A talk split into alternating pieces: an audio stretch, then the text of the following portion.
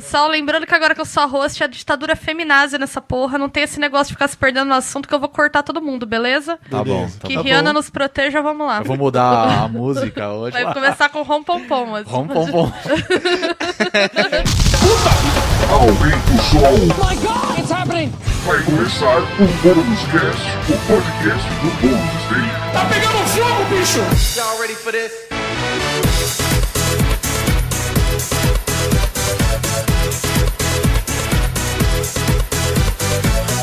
Pessoal, está no ar mais um Bônus Cast, o podcast do Bônus Stage. E, eu, e aí, eu sou a Beatriz Blanco e hoje comigo estão Rodrigo Sanches, Olá. Guilherme Anderson, É o capeta! Pedro Solino Eu tô com medo. e Wagner Waka. Pra que isso, gente? Conseguimos, juntamos maior cagão pra falar Depois de uma grande campanha junto a esses homens aqui covardes, eu Olha lá. consegui emplacar um podcast cujo tema é terror. Ei, Quero de- é quero deixar de bem costas claro pro corredor escuro. Isso Fui é estritamente contra. Eu também. Eu lutei arduamente pra não estar aqui e Não, fracassei. eu, eu só queria apontar um detalhe que assim, demorou 50 edições o podcast pra alguém virar um novo rosto. É verdade. É verdade. Porque eu gosto até do que tema. enfim, cara, alguém tomou a iniciativa. Obrigado, Bia. Tá? Eu que agradeço a oportunidade. É, só pra falar isso. Então, é isso aqui, nós vamos falar de terror. É, tá liberado o bullying com Wagner e Pedrinho, que são cagões. Tá liberado spoiler Como também vocês- dos filmes? Tá. Tá, tá liberado. liberado. Tá liberado Esse também, é um bom. podcast pra quem curte o gênero mesmo, vai ter Escreveu, não bastante leu, o pau spoiler. comeu. É, isso aí. Como é que é? Escreveu, não leu, o pau comeu. Tá certo. E como vocês podem perceber, eu e o Guizão somos os únicos empolgados com o tema.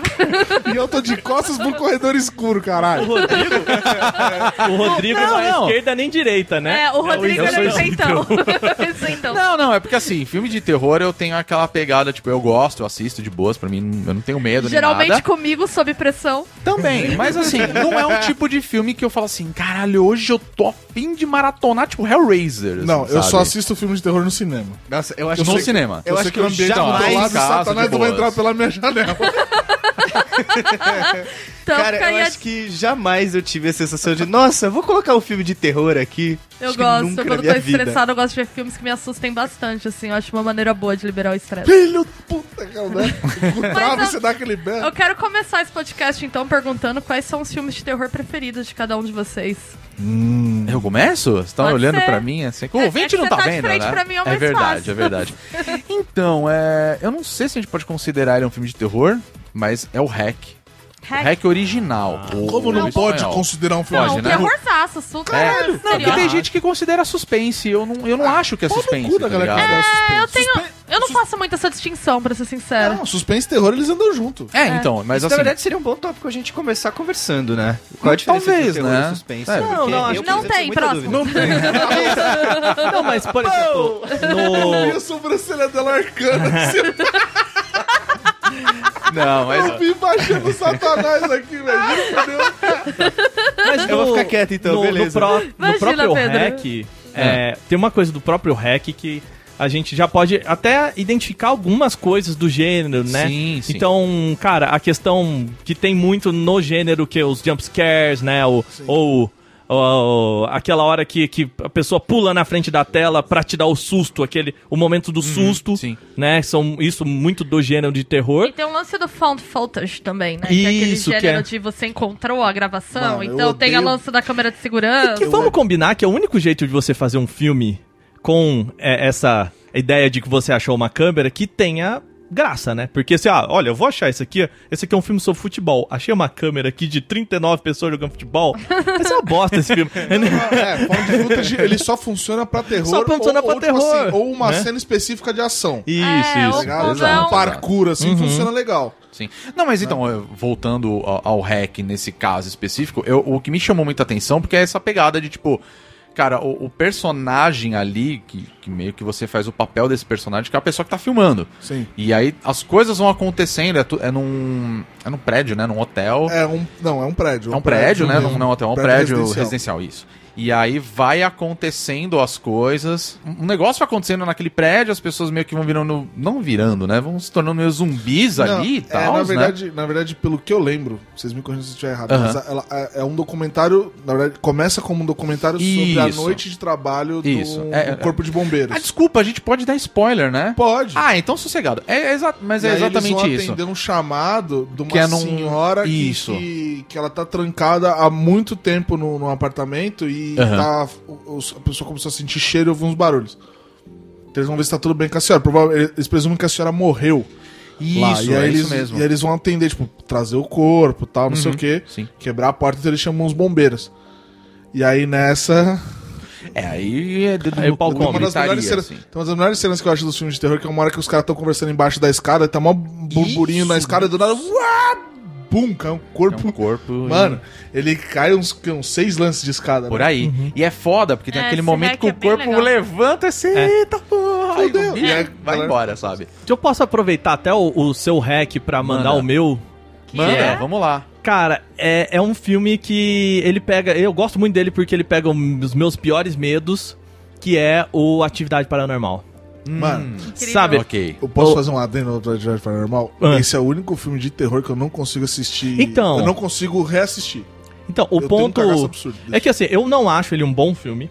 Até porque eu acho que o final dele, em que a, a principal personagem ela ataca a câmera, né? O filme termina com ela atacando a câmera. Eu acho que ali, assim, tipo, quebra tudo que o É cara bem construiu. Mas É, você tá falando é, do 1, exato. né? Você tá Isso, falando Doom, Doom. Mas ele Doom. tem uma construção de linguagem e tal, que é até Isso. interessante, né? Não, Mas eu o posso que- fazer um adendo só aí do 1?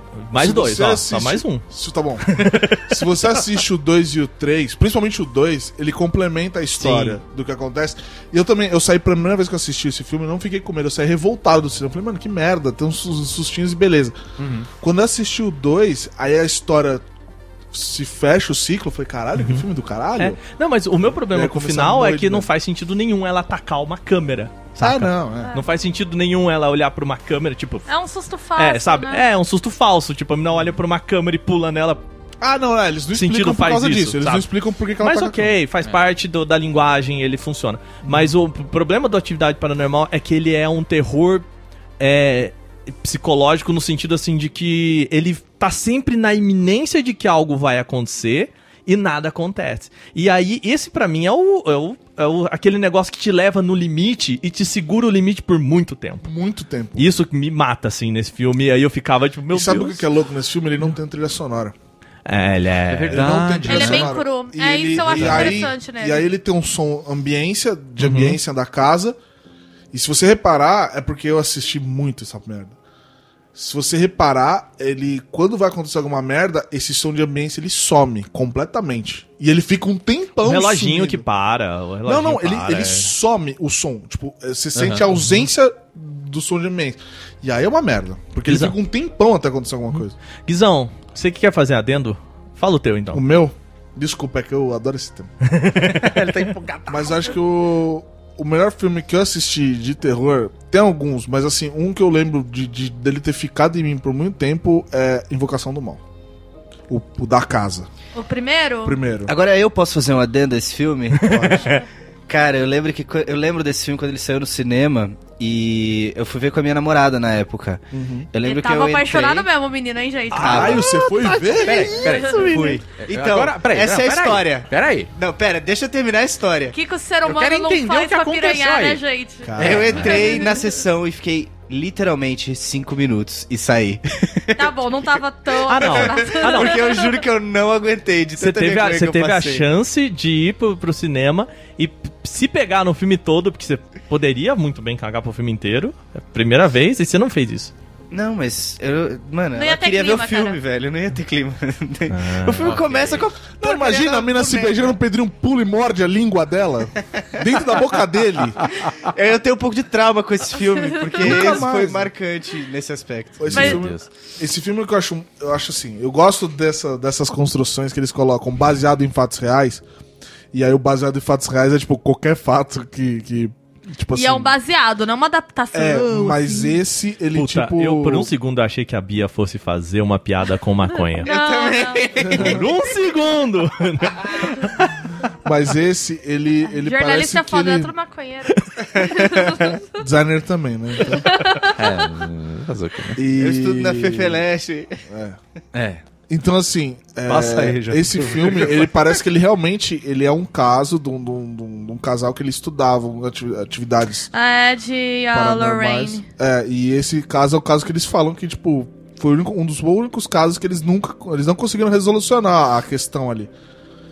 Porque era muita treta. Eles muita não treta. conseguiram tirar na os espíritos da casa, né? Eu li É. o livro deles, é bem Não, interessante. É, é, porque, velho, são gerações e gerações de espíritos amaldiçoados ali. Não, não, peraí, peraí. Você tá falando isso no filme ou na vida real? Porque se for na vida real, a gente já vida para real. aqui. Vida real. Vou embora. Vida É, real. vida real. Ah, eu não, tenho o livro deles aí em não. Vida real, vida real. É, é, é, é, Tá tipo, vendo aquele livro filme- ali que tá. Tá caindo? que tá voando. É que vocês não estão vendo E o Pedrinho a, aqui Lorraine, a Lorraine, que é uma das maiores médiums, né? de Que se tem registro. A gente até pode falar deles um pouquinho mais demoradamente, que tem várias críticas aos dois, assim. Mas o Ed já morreu faz alguns anos e ela morreu esse ano. Faz... Desculpa, Bia, repete quem são? Ed é Lorraine, e Lorraine Warren. Aham. Ele, ele já tinha morrido há um tempo, né? E ela morreu esse ano, faz poucas semanas, assim. E quem Então- são esses? que Eles são médiums? Esse Eles povo? são médiums Eles e médiums. eles eram conhecidos como caçadores de espíritos, né? Eles eram chamados Bicho, em casos em que. Então, MTV eles tiveram, né? Os casos Uhum. da invocação do mal, da boneca Annabelle, né? É, Eles cuidavam desses casos paranormais, assim, eles eram chamados como demonologistas, né? Eles Uhum. se colocavam como especialistas em demônios. E o livro deles conta um pouquinho dos casos mais famosos. Agora, umas críticas que tem aos dois é: eles contratavam um cara pra escrever livros. Eu li os livros e os livros, você que é jornalista também vai ficar meio angustiado. Todo mundo só tem primeiro nome, não tem sobrenome, não tem fonte verificável. Então tem algumas coisas que são realmente. Mas tem coisas que outras pessoas testemunharam, né? Esse caso da Invocação do Mal é um e o caso de Amityville é outro também. Que embora o livro de Amityville especificamente eu ainda não li. Eu li um que trata geral de outros casos, assim. Então, eu tenho ele aí, mas eu não Esse- li ele ainda. Esse filme é muito tenso, cara. Ele é muito bem construído. Mas ele é bem construído como linguagem, né? Sim, ele é um sim. filme de terror que ele pega clássicos, né? Você vê tudo que é clássico de terror, tem lá Uhum. fantasma, o jeito que é filmado, tudo, e eles fazem uma miscelânea que funciona muito bem. É. Que eu acho que tem muita cara do horror dos dias de hoje, a gente já vai entrar um pouquinho nesse debate. Pedrinho quer contar seu filme de terror preferido? o Pedrinho é Gasparzinho, o fantasma Didi e a fan- o fantasma Didi e a ninja Lili. É o mais próximo Sérgio que chega de Malandro. fantasma num filme. Inspetor Faustão e o malandro, total. Você tava comentando da diferença entre suspense e terror, não que eu acho que não tenha, que a galera fala que chama de suspense um terror mais soft, vamos assim dizer, né? Eu sou meio contra a gente ficar fazendo tanto essa distinção, porque eu percebo que aí muita gente, quando quer desqualificar um filme de terror, fala, mas não é terror, é suspense. E, e o que eu acho que é justamente o contrário. Quando você quer qualificar um filme bom, você chama ele de suspense, não de terror. É, e assim, meu filme de terror preferido é O Bebê de Rosemary, do Polanski. Eu sei que Polanski. Verdade, eu vi esse filme. É, isso é muito bom. Eu sei que Polanski é, né, tem esses problemas aí, o cara é estuprador, né? Foda. Ah, mas não, estamos falando Mas de obra, assim, não estamos falando é, de não, pessoa, não, né? não, eu não consigo desver, né? Eu acho que até uma coisa que. O que torna esse filme até mais pesado pra mim, e outro filme que eu gosto muito dele, que é o Repulsa ao Sexo, é que eles são filmes sobre abuso e sobre condição feminina. E é foda, né? Você pensar que é um cara que é estuprador que fez esses filmes. Pois é. Mas o lance do bebê da Rosemary que eu gosto muito é que ele pega uma situação cotidiana, que é a gravidez, coloca o terror sobrenatural ali, e ele é um filme totalmente construído sobre como quando você fica grávida, uma mulher grávida, ela deixa de ser um indivíduo. Ela começa a ser tratada pela sociedade como Uma um portadora. né? objeto, é, ela é uma portadora, ela é um veículo pra outra coisa. Então, assim, ela passa o filme todo falando que ela não tá bem, que coisas estranhas estão acontecendo, e ela Uma é. incubadora, né? É, ela é desqualificada o tempo todo e é uma situação muito desesperadora, assim. Até que chega no momento que você percebe que realmente tá acontecendo. Mas tudo bem, né? Ela tá falando, ela tá grávida do demônio. Mas é uma situação que ela vai muito. Ela vai muito pra questões cotidianas, né? Sim. Repulsa ao Sexo, que é um filme que também fala de uma mulher que tá trancada num apartamento, com medo de tudo, com medo de, do mundo, com medo dos homens. Você entende que aquilo ela tá falando de abuso sexual, sabe? Essa mulher tem medo de tudo porque ela é muito vulnerável quando ela sai na rua. Então são dois filmes que eu gosto muito. E aí eu queria muito perguntar os filmes de terror preferidos de vocês, Porque eu acho que o que a gente pode debater um pouquinho aqui, né? O que eu pensei pra gente debater o terror é sobre como o terror ele reflete questões de cada época. Verdade. Isso é. Então eu não sei o quanto vocês gostam de terror antigo.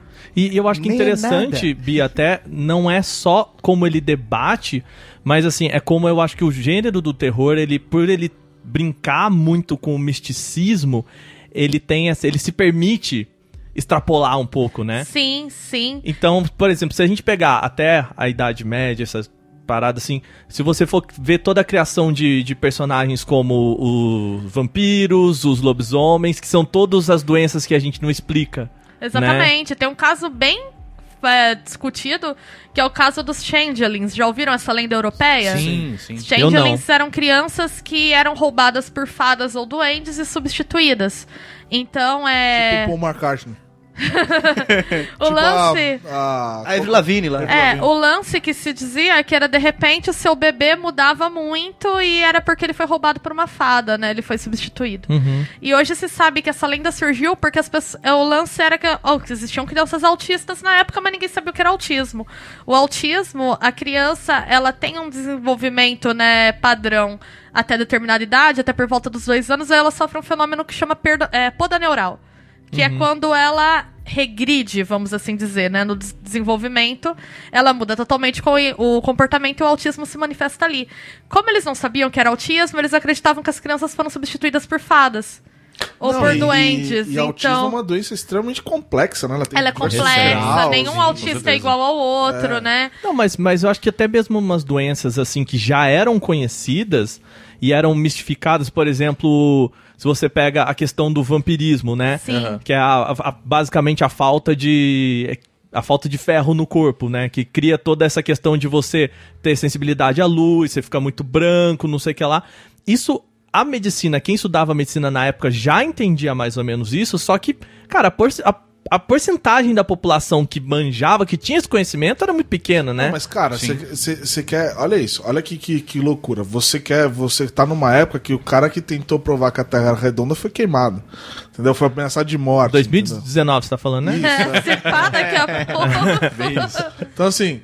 Imagina pra você provar que aquilo não é uma lenda, sendo que o rei tá falando que é uma lenda, entendeu? Então, Sim, e aí a gente pega o, o nascimento do gênero, né? Mais na ficção, como a gente conhece hoje, né? Teve o Castelo de Otranto do Walpole, mas eu acho que a gente conhece mais Frankenstein, né? Da Mary Shelley. Sim, sim. com certeza. A eletricidade estava ali, né, começando a ser usada, e aí ela já vai fazer um exercício imaginativo de você trazer eletricidade para criar criaturas, dar vida a corpos inanimados. E é um filme que ele. Filme não, desculpa, livro, que ele vai refletir sobre como os limites da ciência, os limites éticos. Será que o ser humano está preparado para dar vida a novos seres, né? Porque o, o Victor Frankenstein, ele é um deus relutante, né? Ele não queria ter dado vida àquela criatura. E quando ele se dá conta do que ele fez, é aquilo vira o horror da vida dele. Então, um monstro. né? vai refletir um medo daquela época, né? Depois você vai ter o Lovecraft, começo do século XX, que ele vai falar do horror cósmico e o tema, o grande tema do Lovecraft é a ausência de Deus, né? Ele era um ateu convicto, militante, e nos livros dele a humanidade está sujeita a criaturas como Cthulhu, né? Os grandes antigos, né? E que tá bem alta, assim. Eu acho que Tá também. muito em alta, né? eu o horror que- cósmico. Não, e eu acho que até por conta dessa, dessa questão niilista que a gente tem, né? Sim. De não, não meio ter perspectiva de um futuro, então a gente tem que acabar com o mundo o tempo todo, né? É, e é um fatalismo, né? Porque o grande lance dos antigos é que todos os personagens eles se deparam com aquilo, eles veem a verdade, né? O que existe por trás dessas vidas cotidianas que a gente vive, eles veem e eles descobrem que não existe Deus, né? Que a figura divina é o mal absoluto e que não tem nenhuma entidade que vai te proteger daquilo. É que se você Que no provar- momento que eles quiserem destruir a humanidade, eles vão. E isso é um terror que eles não conseguem suportar. Tanto que boa parte dos personagens do Lovecraft, eles enlouquecem, né? O grande...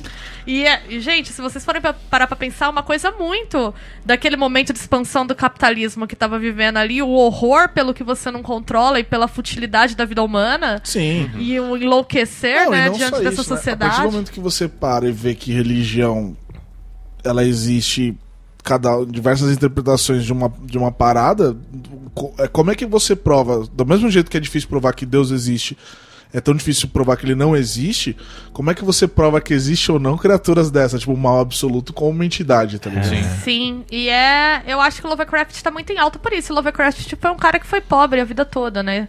Ele nasceu muito rico, a família dele perdeu a fortuna por causa de questões relacionadas ao pai, que não geriu bem, né? E aí ele passou a vida toda muito pobre, muito ressentido. Então eu acho Quem que. que tem- acredita em Deus assim, né, filha? Pois é, e o Lovecraft era uma pessoa bem complicada, assim. Se vocês quiserem ler a biografia dele, que saiu no Brasil, A Vida de H.P. Lovecraft, eu recomendo muito.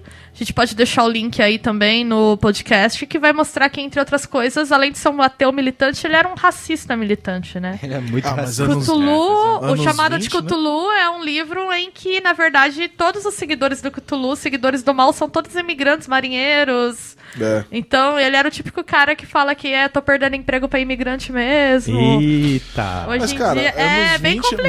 mas eu, não tô, não tô Ah, é passando um de pano, família. Mas anos 20, quem não era racista? né? Muita gente. O pior é isso, né? Tem, É? um- tem esse argumento de que, ah, mas ele era um homem da sua época, mas pegando a documentação da época, você vê que, na verdade, muitos outros. Ele era duramente criticado por outros escritores Ah, então que contemporâneos bom. aí. Então, é, tá vendo? Deus existe. É, dizem que ele teria mudado, ele teria melhorado um pouco no fim da vida. Eu, eu tenho uma relação muito complicada. A minha relação com a obra do Lovecraft é a mesma que eu tenho com o Polanski, né? Eu admiro muito certos aspectos, mas eu acho que só uma pessoa que realmente tivesse uma treva grande dentro de si teria visto aquelas coisas dessa maneira. É, mas enfim, uma coisa importante pro gênero de terror que eu queria passar pelo Lovecraft foi que ele criou uma cultura de fã em torno desse gênero, né? Eles escreviam nas revistas Pulp, e eles tinham uma liga que era a Associação de Jornalistas Amadores, que basicamente seriam blogueiros no dia de hoje, que escreviam esses livros, essas revistinhas que eram baratas e circulavam, que tinha uma comunidade de fãs muito ativa, com quem eles trocavam correspondência. Ele era muito amigo do. Agora me fugiu o nome dele, mas do autor do Conan. Ah, o Robert e How- Howard. Isso. né? Isso, eles eram muito amigos. Tanto que quando o Robert E. Howard se suicidou, o Lovecraft que apoiou o pai dele, né? Então, eles eram amigos próximos e eles escreviam... O, o Howard foi um cara que conseguiu fazer sucesso em vida, ao contrário do Lovecraft, que só foi descoberto muito tempo depois, fez É sucesso. verdade, né? O Lovecraft rolou isso, né? Ele É, só o Howard tinha grana, tinha- descoberto, né? É, ele, tem, ele tinha uma comunidade de fãs ali, mas ele nunca conseguiu monetizar muito a obra dele. Ao contrário do Howard, que escrevia um, ti- um gênero, né? Pô, mas peraí. que o Como é que- Sword and Sorcery, que tinha Sword and mais, Sorcery, é, é, mais É aceitação do falar. grande público. Mas, do... É, Conan, né, gente? Mas então, é que tá o o Conan negócio. era mais o pop, homem né? com músculos de aço, agilidade de uma Mas aí que tá o pantera. negócio. Mas aí que tá o negócio. A gente, nossa geração, conhece por causa do filme e por causa das, das HQs. Sim, Só que sim. o Conan, ele nasceu nos livros mesmo. e- Não, não. Lá atrás. E é- sabe? havia um intercâmbio de personagens, então direto o- ele fazia citações ao Lovecraft e o Lovecraft fazia citações a ele porque era uma coisa de amigos. Inclusive, Mas o o Conan- Shuma-Gorath, que a gente É, conhece exatamente isso que eu ia falar. Do, da- do Marvel Super Heroes, né? É. um personagem que foi inspirado nisso, cara, no, no Sim. Lovecraft. Ah, não, assim, qual- qualquer, qualquer fartão de tanguinha. Conan. É, Conan. Conan. Conan, não. Sim, o He-Man, fartão de o tanguinha. He-Man, o He-Man, ele é o Conan é o pra Conan. família brasileira. Exato. Golden Axe? Golden Axe, é. Também, cara. Clube das Mulheres? Também. Mas a, a gente- embalagem da, da bebida lá do... Catuaba? Catuaba. Catuaba selvagem. Eu sei que vocês gostam muito mais de macho marombado de cueca peluda do que de caralho. terror. Não, peraí. Mas vamos voltar Tanguinha, pro tema aqui? tanguinha de texugo. Tanga de texugo, né? Vamos voltar pro tema aqui antes É um que a gente horror, comece a falar bem de Manowar e aí eu vou ter que parar esse podcast. É verdade. tem É, Mas o interessante, né, é que você tem uma cultura de fãs ali constituída em torno do terror. Você vai ter fenômenos como Edgar Allan Poe, né, que era muito lido. E aí também ele vai falar... O Allan Poe também, vocês curtem? Não sei quantos Eu, eu, eu gosto. Algumas ele coisas. fala muito do terror, do, do horror que tá nas pessoas, né? O mal no Alan Poe habita muito mais as pessoas do que o sobrenatural. Até tem Uhum. uma coisa do sobrenatural, mas geralmente é o ser humano cedendo aos piores impulsos dele. Aliás, ah, Bia, ah, até aproveitando que a gente ainda tá um pouco na questão de livros mais do que filmes e outros Sim. tipos, é, eu gosto um pouco mais da literatura de terror Sim. do que os filmes, porque o que eu consigo aproveitar dela, eu acho que o terror, ele para mim, ele me pega muito pelo que não tá dito. Sim. né? Então, quando a gente vai falar, por exemplo, de jogos de terror, da série Resident Evil, por exemplo, o que me pegava é saber que o meu personagem tá olhando pra algo que eu não tô olhando, que eu não sei o que é. Ou que o filme, por exemplo, Atividade Paranormal, tá querendo me mostrar um negócio que eu não tô vendo. né? Aham. Então, por isso que toda vez que o filme ele me revela, ele para mim ele perde um pouco assim, né? Sim, eu Sabe- entendo. E eu acho que os, os livros têm um pouco de dificuldade. Por mais que ele crie um mistério, é, não existe uma imagem, não existe um, um enquadramento que me esconde outras coisas, sabe? Então, só, Sim, só isso que eu ia falar. vocês chegarem, eu tava relendo a Outra Volta do Parafuso aqui do Henry James, que é um grande clássico de contos de terror, né? E ele é um livro que até hoje você ah, é, tem discussões sobre o mal que ele mostra, né? Sim. Se seria sobrenatural ou não. E isso é muito legal, né? A literatura trabalha. Mas eu acho que o cinema vai trabalhar muito com isso. Princi- também.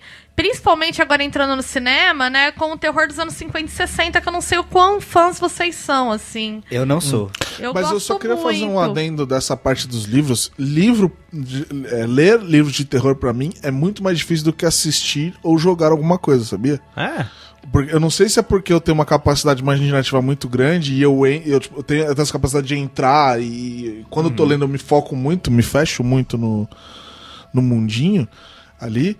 Então o- o- eu acho que a minha imaginação ela consegue projetar algo que seria muito assustador pra mim porque ela tá em contato direto com o meu, com meu subconsciente, né? criativo, né, cara? Sim. Você trabalha com Então, pode isso, ser né? isso, pode ser isso, eu não sei, mas assim, por exemplo, ler um livro de terror pra mim é muito mais assustador do que assistir um filme, que é muito mais assustador do que eu jogar um jogo. Jogar um jogo de terror pra mim, eu tenho controle do que eu tô fazendo, então meio que eu me sinto um pouco mais abraçado, Eu costumo. entendeu? Entendi. Eu Quando gosto o, bastante de ambos. quando o filme, eu não tenho controle nenhum do que vai acontecer ali. Então aquilo me desespera. Aquilo me dá um desespero do caralho. De, tipo assim, corre, corre, e o cara fica. Ou então, vou olhar no sótão. Não faça isso. Sabe? tipo, tem um. Eu tô ouvindo barulho de passos e correntes no sótão. Vou olhar. Não, não vá. Chama a polícia e sai da casa imediatamente, entendeu? É, é isso. E o livro, só que o livro ele consegue projetar coisas na- na- no meu subconsciente, que aí qualquer barulho, fudeu. Entendeu? Você tá, tipo, em casa, você dar É, aquele... tipo, estala madeira. Você, "Oh!" Exato. Já tá parecendo Chaves na casa da bruxa de 71, tá ligado? Não, eu tenho livros Outro que me dão muito medo. Que é o filme do Pedrinho, né? O- É. Os livros do Clive Barker, especificamente, né? ele é- O Clive Barker é um cara que ele fez Hellraiser e tal. Ele é um Que cara é que. bom pra cá. Sim, é muito bom. Tem E- tudo aí. E ele trabalha muito com gore, né? E aí tem gente que fala, ah, mas gore funciona na, na tela, não funciona no livro. Caraca, tem livro dele que eu tenho que fechar um pouco. De tão pesado que é, assim. Então ele é um cara que ele consegue desconstruir Que pode ser mais livros. descritivo também, né? Do que um filme, Sim. muitas vezes, Exatamente. né? Não, então, aí é o poder de entrar no seu subconsciente, porque tudo a gente tem um certo nojo no nível subconsciente. Um, um, um ranço. O livro, ele ataca direto seu subconsciente, O- cara. a cena de abertura do Evangelho de Sangue, pra mim, né, que é uma das continuações de Hellraiser, foi uma das coisas mais pesadas que eu li na minha vida, assim. Eu tive que parar de ler. Eu- Chegou num ponto que eu falei, caramba, o livro começou agora e eu não sei se eu tenho força pra continuar, sabe? Então, Aliás, Bia, pega. é- essa questão do, do gore, ele já é do, dos filmes de 50 e 60? Não. Então, ele vai aparecer um pouco, né? Que o que eu queria falar, assim, lógico que eu tô generalizando muito, muito aqui, mas a gente consegue construir uma timeline dos filmes de terror, né? O que que acontece? O terror lá no cinema, vamos pensar assim, era de ouro do cinema? 30, 40, depois mais 50, 60, que eu conheço um pouco mais. É, tinha o segmento dos filmes B, né? O filme de terror, ele não tava ocupando um espaço muito nobre em- no cinema de gênero, que é Aham. aquele cinema de estúdio, né? Que a gente conhece bem da, dos grandes musicais, do filme noir e do western, né? Musical, filme noir e western eram os grandes gêneros do cinema de estúdio. E o filme B, ele ficava num negócio meio à parte, assim, né? Tinha, tinha um sucesso, mas o orçamento era mais restrito. E aí até tinha uma coisa do gore, né? Tinha muito do filme de monstro, né? Mas isso custa, né? Também Isso- tem que Mas- lembrar Sim, disso, né? É, mas e é- era um tipo de. Mas era interessante que mesmo quando tinha a presença do terror, do gore, do sangue nesses filmes, eles também ele- eles eram muito construídos pela trama. Que uma coisa interessante do terror. Esse terror que a gente tem de torture porn, que a gente tem dos pós-90 pra cá, ele vem numa fase do terror em que o gênero já tava um pouquinho esgotado, né? Até tinha essa coisa do, do sangue e tal, mas você vai ver muito desse terror da Guerra Fria. É, rola muita questão do medo do outro, do medo do desconhecido. Aliens, aliens é uma questão que vai aparecer muito no sci-fi, então é uma coisa que é um medo coletivo da Guerra Fria mesmo quando tinha a figura do russo, né? Eu acho que também tem a questão do o terror também do das pessoas é, que são decepadas ou o pessoal que cresceu geneticamente modificado, tudo por Sim, conta de bomba nuclear, atômica né? e terror nuclear, né? Você vai ver um pouco depois dessa época que era o pessoal do, de três braços, dois olhos e. Mas isso também muito mais o escrachado, né? Não, sim, mas por exemplo, o monstro, o monstro do lago, né? O... É, o É, Godzilla isso mesmo. agora. O pro- é verdade, o próprio O próprio Godzilla. Godzilla Próprio é um Godzilla. reflexo do medo do japonês com as bombas atômicas. E o Hitchcock já vai trabalhar com muito com as questões que é aquela coisa de não confiar em ninguém, né? É. Que é um sentimento do pós-guerra. Sim. Então você pode pegar filme deles, o meu preferido é Vertigo. Sim, que ele esse é começa como um terror sobrenatural, né? E depois você vai perceber que, na verdade, ele é uma trama bem humana, assim, e que o grande mal são as pessoas. Principalmente as pessoas que você julga que são mais inocentes, É, né? você falou agora do Hitchcock, tem dois filmes que eu acho fantásticos, pra falar a verdade. Um é o, o próprio Psicose, Incrível. né? incrível. Que é. Porque toda aquela trama é, vai se desenvolvendo no próprio filme, né? E, E e não, isso não acho tem ninguém foda. inocente naquele Não tem filme, ninguém né? inocente, Nota exato, que entendeu? todo mundo é mal, né? É o ali. lance do Norman Bates, aquela coisa toda, né? Que a gente já, já descobre assim, né? E. Mas tem outro dele que eu acho desesperador, na verdade, que são os pássaros. É, isso que eu ia falar Sim. E também. puta que pariu, Esse velho. é um Aquela cena clássico. caras É, entrando cara. na cabine telefônica, os pássaros trá, batendo. Nossa. Puta que pariu, E velho, é por sabe? isso que o Rodrigo tem medo de pombo até hoje. Não, não, eu não, eu não gosto de pombo. Eu, só acho, eu acho o pombo um bicho idiota. Mas a gente, a gente não falou um dos mais batidos dele também, que é o Iluminado, né, cara? Não, mas Iluminado Mas o é Iluminado é do Kubrick. é do Ah, Kubrick, na verdade. Desculpa, né? é só, O, acho que um, só ponto... Hitchcock veio Kubrick na minha cabeça É que- na é hora, E- e- Mas agora a gente também pode puxar um outro cara que tem a ver com isso, que é o, o Stephen King, Sim. que fez Sim, os livros e tudo mas eu mais. queria- E aí entra no lance da, da literatura. Eu mas queria o abordar o caso. Stephen King daqui a pouco, Não, assim, tranquilo. né? uma parada assim que se a gente for pegar o Alan Poe comparando com esses personagens mais é, mais do Iluminado, enfim, Sim, sim. é, você vê assim que assim como o resto da literatura dali vai, eu acho que vou pegar uma referência de Brasil que é mais fácil pra gente, né, Sim, de Semana de Arte Moderna 22 ali, que começou a olhar um pouco mais pro cotidiano, né, pra, pra, pra gente e tudo mais. Você começa a perceber que o terror ele deixa de ser tão essa fantasia e ele deixa, ele passa a ser a nuance do ser humano Sim. né? Então, assim, é, até eu acho que o Alan Poe, embora ele seja um pouco mais, mais antigo, mas é assim, é, é o ser humano contra o ser humano, né? Sim, sim. Ele tem a questão também do... um pouquinho ali da, da, da fantasia, mas o... é, é sempre a capacidade do ser humano de ser o pior dele. Isso muito da guerra, né? Vindo desse período de guerra de Sim. tipo, cara, olha o que, que a gente é capaz de fazer com a gente mesmo, né? Tem uma coisa até que é um estereótipo do filme no ar, né? E depois vai aparecer muito no terror, que é o lance também do medo da sexualidade do feminino. Tem um filme que eu amo, que é de 42, que em inglês é Cat People, aqui no Brasil veio como Sangue de Pantera. Ai, gente. Horrível. tem nada a e ver, depois né, fizeram um remake nos anos 80, que é A Marca da Pantera. E o remake não é Chorou. A marca, da, a marca da Pantera é o olho vermelho, né? Nossa, horrível. É. Mas a história original desse filme de da 42 é que era uma mo ele é- fala sobre um homem e uma mulher, um casal. Ela é uma moça de origem sérvia. Que. Então já tem a coisa da Guerra Fria aí, né? Ela tem uma origem eslava. E eles são casados e ela tem muito medo porque ela diz que as pessoas da aldeia dela, que é da, da origem da família dela, elas viram ah, criaturas incontroláveis, né? E todo filme é centrado na ideia de que quando ela cede a algum impulso dela, seja um impulso sexual ou de raiva, ela vira um monstro e ela mata pessoas. E ela passa a perseguir o marido e uma mulher que estaria se envolvendo com o marido. E aí você vê que é um filme que ele é muito bem trabalhado tal, mas na verdade ele tá falando aí do próprio medo da sexualidade feminina e dessa questão da estrangeira, né? Então, ah, ela veio de um país que é estranho e as pessoas lá são meio bruxas, né?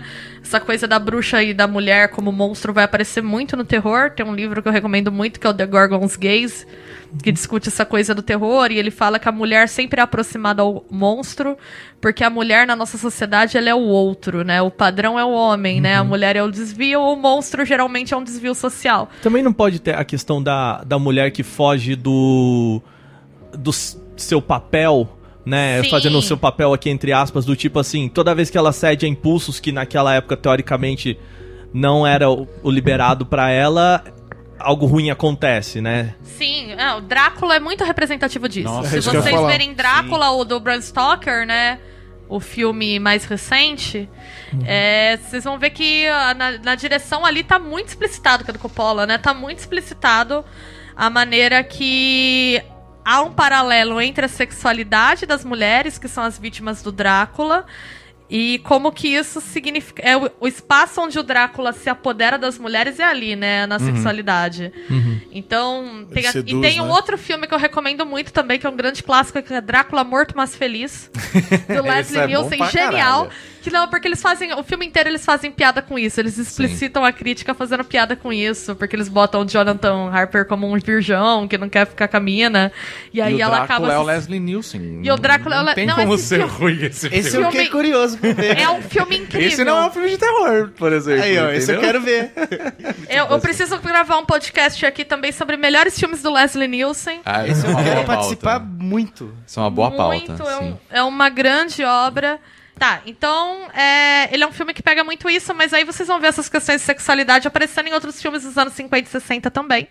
Como eu falei, meu preferido é o Bebê de Rosemary, mas vocês vão ver isso aparecendo em Repulsa ao Sexo, também do Polanski. Mas essa foi a era, essa foi a era de ouro do, do terror também, no sentido de eles geraram técnicas, eles criaram técnicas que a gente usa até hoje ali. Sim, o terror era O- muito baseado na ambientação, É, né? a, o Morte do Dem a Morte do Demônio é de- é de 50, não é? Acho que a Morte do Demônio é de dos anos 70. Não, você tá pensando em qual? O Evil Dead? Não, a Morte do Demônio chama. A Morte do Diabo. Ah, Nossa, tá. assim. É que eu tô pensando Peraí, no eu tava Evil pensando no na Evil. Dead. Não, não, não. Não, É, é, então, que, mas é que Eu sempre fiquei é um curiosíssimo filme, pra ver esse é um filme, mas por filme. ser de terror eu nunca vi. Por motivos de. É de terror. Você tá falando de um monte de filme que a gente falou aqui, você pode que ele tem esse Que filme e você assistiu. que você já assistiu. É, Sim. você E é a um gente pode considerar filme de terror. Não, mas sei lá, eu não É vi, o quanto eu que não você. lembro. Então, mas é o assistiu quanto que você se assusta, eu acho. Drink no Inferno. Cara, o Drink no Inferno é uma galhofa. Nunca vi. o É uma galhofa inteiro, fudida, velho. E é engraçado. É do Tarantino. Besta, é. Robert O Taran- Rodrigues. É do Robert Rodrigues, mas o Tarantino é um dos Tarantino atores. participa, é. Junto com o George Ah. Clooney.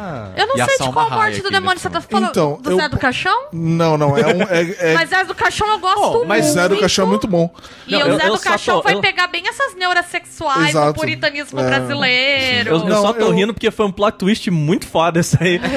Não, não, mas a morte, a morte do demônio, eu não vou lembrar o nome dele em inglês, mas é um filme, é um dos, mano, é um dos primeiros e ele foi um dos que originou, se não foi ele que originou aquela filmagem de, de- do ponto de vista da criatura, tipo assim, você tá a- o, o, a- o personagem tá na sala e a câmera age como se fosse a criatura observando de um ponto escondido, atrás de alguma Aham. coisa e tal. Foi ele que, que- que desse ponto de filmagem foi criado ali. Sim. Eu não vou lembrar o nome dele em inglês, mas eu acho que é a morte o do demônio Dead mesmo. é de 81. O primeiro, né? O primeiro. Mas eu acho que é a morte do demônio mesmo que chama o filme. Eu vou procurar, de- eu vou procurar Ash aqui. Williams, né? Não, é. Ash, é, acho que é. Acho que é Ash Williams, eu. Eu, sou muito interessada pela figura feminina no terror, né? Tem a ver com a minha pesquisa, e embora eu não pesquise especificamente cinema de terror, mas eu pesquiso videogame, feminismo e enfim. E eu acho muito interessante você ver como nos anos depois, pós-revolução sexual, os anos 70 e 80 vão ser marcados por um gênero de terror que acho que agora todo mundo conhece mais, que é o slasher. Era isso que eu ia falar. Filme de serial killer. Tem um tipo de filme de terror que eu gosto pra caramba. E assim, mais uma vez, é, não dá medo. Sabe? Ele te dá, Né. ele te dá aquela repulsa, aquela tensão pelo acontecimento. O odeio slasher, ele tá ligado. Sério? Odeio esse Mas filme. eu acho o mais legal da- do, filme de Eu Porque a gente fala a assim: pior Bebê de sensação. Rosemary eu acho um filme fantástico. Que é mais tipo, sobrenatural, É né? sobrenatural. E assim, Bebê de Rosemary, o tempo todo que vai falando que o, é o capeta, é o anticristo. Ele não aparece em nenhum momento. Ele Isso eu não precisa. É isso que é foda do filme. As pessoas são do assustador, fi- Exato. É o, o que, que vai acontecer? O que, que tá acontecendo? Meu Deus do céu, você fica tenso. Em nenhum momento aparece. Esse Não filme é uma criatura. Totalmente por acaso na minha Mas vida. é do caralho, Sim, sabe? eu achei do Porque a caralho. construção do roteiro dele é muito foda, sabe? A, a forma... O próprio Iluminado, sabe? Que, que eles estão lá no, na porra do... Do, Do hotel? hotel? é aquela porra toda acontecendo e eles vão ficando meio que... Você percebe que ele vai ficando meio doido porque ele tá naquele ambiente sozinho, E solitário. o Iluminado tem mais, um né? debate, né? Que diziam que o, o Stephen King não gostou muito do filme, Uhum. porque ele disse que ele escreveu um livro sobre o mal que tá na casa. E o Stanley Kubrick fez um filme sobre o mal que existe nas pessoas. Nas pessoas, exato. Porque o sobrenatural no Iluminado, você vê que ele é só o começo, né? O grande questão ali é a saúde mental do pai. É, que exato, vai- exato. E como ele controla toda a família, né? Mas eu acho que Então- até, assim, no, no filme, pelo menos, quando assisti, eu, eu, eu não, eu não saquei isso, na verdade. Porque tem a cena lá do menino andando de, de bicicleta lá no corredor e aparecem as duas meninas. Né? Coisas do Não, o tipo que dá a sobrenatural entender. tá no filme, é, né? que tá rolando com eles ali, Mas né? o filme tem uma construção que mostra que o Jack já era uma pessoa violenta antes dele ir pra casa. Sim, exatamente. Então, assim, a, a Então graça fica do filme é ambíguo, essa. né? Tipo, quem é o inimigo lá é ele mesmo, entendeu? Que é uma coisa que o terror vai debater muito, principalmente esse terror dos ah, pós-horror, vamos Uhum. assim dizer, né? Dos pós-anos 2000. Ô, ô, Bia, ah, uma dúvida que eu tenho, assim, em relação a isso, porque assim, eu gosto dos filmes que são uma metáfora, né? ah, O terror como uma metáfora de algo diferente, né? E o slasher, pra mim, ele é só um, um sei lá, um, uma aventura e eu não entendo por que, que ele fez tanto sucesso. Qual que é a do, do- desse filme de, Então. de matança? O slasher vai ser forte nos anos 70 e 80. É, como eu falei, é pós-revolução sexual. O slasher, ele é um caso interessante porque ele é um tipo de produto cultural que se vende como muito revolucionário, não politicamente correto, mas na verdade ele é um tipo de mídia bem status quo, porque ele é bastante moralista, né? O que que acontece? Nos anos 60 e 70, quem aqui gosta de documentário de crime no Netflix vai comprovar isso, quem assistiu Mind Hunters, enfim teve uma explosão de serial killers, vamos assim dizer, nos Estados Unidos, né? E uma explosão da cobertura de mídia desses casos também. Você tem uma sociedade traumatizada com o Vietnã, pós-guerra, muita gente voltando sem achar lugar na sociedade, sendo meio desajustado, o sonho americano começa a mostrar que já não é tudo isso. E aí você começa a ter casos como esses, né, que vão marcar a mídia americana aí. Você tem, por exemplo, o próprio Charles Manson, né, que virou um marco cultural. É bizarro dizer isso, né? Porque o que aconteceu ali foi uma atrocidade, mas também virou um marco cultural nos Estados Unidos, porque você vai ter muitos produtos culturais baseados na figura do Charles Manson. Sim. Você vai ter outros serial killers famosos, né? E aí, essa figura do slasher, ele surge como um gênero que tá dialogando com essa questão de mídia. E o que, que o slasher é? Ele geralmente é uma crítica bastante hum, é, moralista ao modo de vida dos jovens dos anos 70 e 80. Então, o que, que acontece no slasher? Tem um estudo do slasher, que é o mais clássico que tem, que é o Men, Women and Chancells, da Carol J. Clover. Saiu em 91 esse livro, e ele influenciou toda a produção de terror até hoje, que ela vai falar sobre a figura da Final Girl, né? A Final Girl é a mulher que sempre sobrevive no final do filme Slash. Nossa, é o que mais tem, né? Se a gente É, ela vai fazer uma Ah, leitura. é e aí ela vai pegar todas as Final Girls, assim, dos anos 70 e 80, e ela vai encontrar um padrão, que é, geralmente são as meninas que são menos sexualizadas do que as outras. Então, geralmente a Final Girl é a menina que vai estar vestida de um jeito meio tomboy. Elas muitas vezes têm nomes que são meio andrógenos. Você vai ter a Laurie de Halloween, você vai ter a Sally do Massacre da Serra Elétrica, né? É, mais recentemente a gente tem a Charlie de Fragmentado. E elas não são tão sexualizadas quanto as outras meninas. Elas geralmente são virgens ou elas aparecem recusando contato sexual durante os filmes. E elas são construídas, né, na tese da Carol J. Clover, elas são construídas para que ao mesmo tempo o público masculino simpatize com elas e se identifique com elas, porque o que ela diz é o público masculino, que é para quem esses filmes são pensados, prioritariamente, ele não vai se identificar com uma team leader, uma cheerleader loirinha, é, decotada, Bobinha. bobinha. É, então essas meninas assumem outro estereótipo que é o que ela- as Scream Queen, né? Que é aquelas meninas que aparecem gritando, né? Também é um Uhum. estereótipo de mulher dentro do terror. E ele também, o homem, ele não vai se identificar com um homem que sofra dentro dos filmes de slasher, porque uma coisa que eles falam é que enquanto pra mulher gritar, chorar, sofrer, ser torturada, sair correndo, que nem, por exemplo, a Laurie faz o tempo todo em Halloween, né, que as cenas focam muito nisso, é, é natural, porque elas são criaturas mais frágeis, né, do estereótipo, um homem que grita, que chora é ridicularizado. Então, geralmente, essas cenas são mostradas no terror pro cara morrer logo em seguida. É, tem a piada que o negro também sempre é o primeiro a morrer nesses filmes, né? Exato. É. E aí, outra coisa que ela vai estudar também é o posicionamento de câmera nesses filmes, que ela fala que as mortes dos homens geralmente são mostradas de forma indireta. Enquanto da mulher, muitas vezes é de primeira pessoa, até, com a câmera ali na cara. Consegue dar um exemplo disso? Assim, não, não, não, não real, mas assim, uma, uma- Por exemplo, imagem. sei lá, tem um cara que tá sendo morto num filme, a câmera tá posicionada do outro lado da rua e você vê ele sendo morto ao longe. Ah, Eu consigo, eu e aí, consigo, quando você é uma mulher, você vê o assassino em primeira pessoa esfaqueando ali. eu consigo, É, eu consigo exemplificar, eu consigo exemplificar o Halloween que saiu agora, o agora mais recente. Mais recente, né? Sabe a hora, não sei se vocês lembram da hora do moleque que faz a tatuagem. Lembra do moleque que faz a tatuagem? Que eles, eles vão fumar maconha na casa da, na casa da mina que é a babá. Lembra disso? Não tô lembrando, cara. E aí ela vai, a menina vai atender o, o, o menininho no quarto. Aham. E dá toda merda, não sei o que, não sei o que. Aí o moleque vai ajudar. Na hora que o, que o, que o cara aparece pra pegar ele lá, o, o Mike Myers. Mike Myers aparece pra pegar ele, corta a cena e vai pra outro negócio. A menina é morta, aparece lá, ela, se- ela se fudendo. E na hora que volta e entra na casa com o policial, o moleque tá pendurado na parede. Não aparece ele morrendo. Ah, não, É. Mais ou menos isso, né? Entendi. Isso é uma análise que ela faz, né? E aí ela fala que essas mulheres elas são feitas pela dupla identificação. E a outra análise que ela vai fazer é da figura do serial killer nos filmes. Ela fala, cara, o que acontece é o seguinte: esses homens eles nunca são mostrados como homens completos, os assassinos. Geralmente eles são homens é, que têm uma androgenia ou são feminilizados de alguma forma. Exemplo é o Buffalo Bill do Silêncio dos Inocentes Sim. Ah, que ele sim, aparece sim. se travestindo, ou eles são infantilizados. Mike, Mike Myers. Myers. Mike Myers é um Jason. homem preso na Jason infância. também, né? Jason, um homem preso na infância. Uau. Leatherface, um homem preso na infância, porque ela diz que a masculinidade é sempre íntegra.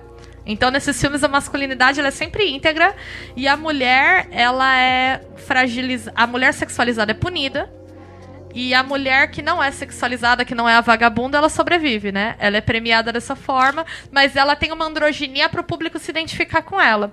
Esse livro vai ser muito revolucionário quando ele sai em 91 e ele vai é um caso de estudo acadêmico que, mo- que promove uma revolução de mercado, que é muito interessante. Ah, Porque ah. depois que ele sai, você vai ter Pânico, que é uma obra pra zoar os estereótipos do cinema, né? Pânico é totalmente baseado nesse livro. Esse livro vai ganhar o prêmio Bram Stoker, que é um prêmio de terror, e ele vai ganhar um prêmio como não ficção, né? Como livro de não ficção, É ele por, vai ganhar isso, esse prêmio. é por isso que o Pânico soa tão jocoso, né? Sim, o pânico ele é uma desconstrução da Final Girl. Por exemplo, na cena do pânico de pânico que a Sidney transa, tem uma quebra da quarta parede, Uhum. da galera falando, ó, não faz isso em filme de terror, porque, né, transar você vai ser morta. E ela, eles vão brincando com essa ideia do público e com a ideia de que os personagens todos viram tantos filmes de terror que eles sacam o que vai acontecer. Também tem uma cena do pânico, se não me engano, faz tempo que eu vi, tá, gente? Nossa, que eles muito. atiram no corpo e aí uma galera fala assim, agora ele levanta. E aí o corpo levanta e eles atiram de novo, sabe? Então rola isso também de fazer uma brincadeira com gênero.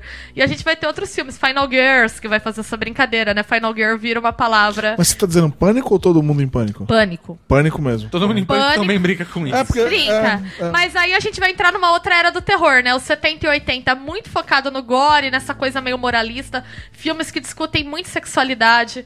Então, o próprio Hellraiser, né? Que vai falar de neurosexuais, da, da questão da dor e do prazer. Até que ponto você iria pra satisfazer os seus impulsos? E Hellraiser é uma coisa muito moralista também. Porque a mulher vagabunda é Sim, punida. É muito. E quem sobrevive é a menina boazinha que nunca gostou muito da madraça porque ela achava que a madraça era meio piranha, né? Tipo, E verdade. meio que esse livro, no final das contas, ele também vira um detonado de filme De de, filme de terror, terror. Porque a hora que você chega pra mim e fala, ok, todo filme vai ter a moça, a moça peituda cheerleader vai ser a que vai morrer. E aqui assim, tem só a- morre se É, pagar porque peitinho a no hora filme. que você chega e fala assim, oi, Aí eu sou a morre. Charlie, eu sou a Vanessa, você- ok, a Charlie vai ser a última, a Vanessa só pelos nomes, porque... É? Sim, e é uma coisa Sim. que me incomodou em Fragmentado. Fragmentado tem umas cenas, eu fiz até um vídeo que tá no canal que eu analiso isso.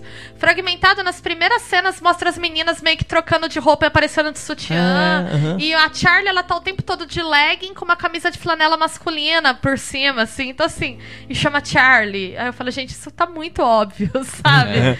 E eu achei que o filme fosse ser uma desconstrução disso, mas no final ele é o reforço desse discurso moralista, porque dá a entender que a Charlie só sobrevive porque ela sofreu, então o sofrimento enobrece, sabe esse plot do E teoricamente, pra ela, o abuso foi a salvação. o abuso é empoderador. É. Isso é uma coisa que a Carol J. Clover fala também, que essas meninas, elas sofrem um torture porn, né, ao longo do filme, porque você precisa mostrar ela sofrendo muito, pra no momento que ela sobrevive ou que ela consegue atacar, É dali que ela tira a força. é, você tem o público masculino se identifica, mas pro público masculino se identificar com essa mulher, ela tem que sofrer muito antes. Uau. E aí ela vai fazer essa leitura de gênero do terror. Tem um outro filme que eu esqueci de citar quando eu tava falando dos anos 60, que é um filme de terror psicológico que eu amo, que vai discutir um pouco isso, que é o Pipinton. No Brasil é a Tortura do Medo. Dos anos Não me 60. lembro desse filme. Esse filme, o cara, ele é um, ele sofria experimentos do pai pra entender, o pai era um psicólogo meio maluco que tava tentando entender o medo. E ele quando cresce vira um serial killer que ele mata mulheres filmando elas. Porque ele quer entender a expressão de medo das mulheres no momento da morte. A tara dele é essa. Eita. E ele tem uma câmera que são umas facas, assim. Então toda a construção do filme é em cima disso, dele tendo esse prazer por ver o medo das mulheres. E ele tem uma brincadeira muito interessante, porque as cenas das mortes, geralmente delas olhando com medo pra câmera, é a cena do terror clássico, né? Então é quase como se ele fizesse um questionamento. Você também tem essa tara que o cara tem. Mas É, a- aí, Bia, Você só não vai às vias de fato, mas você tem. mas esse filme, ele já é nesse pós Não, eles são 60, Não, 60. 1960. Porque ele. O que você falou, ele parece muito, tipo. O, o próprio filme que vai começar a dis- discutir Não, mas o então, gênero. mas Não, o ele livro- vai o ser livro surgiu retomada por essa justamente galera, né? É, justamente por causa disso, porque Sim. os filmes seguiam um padrão.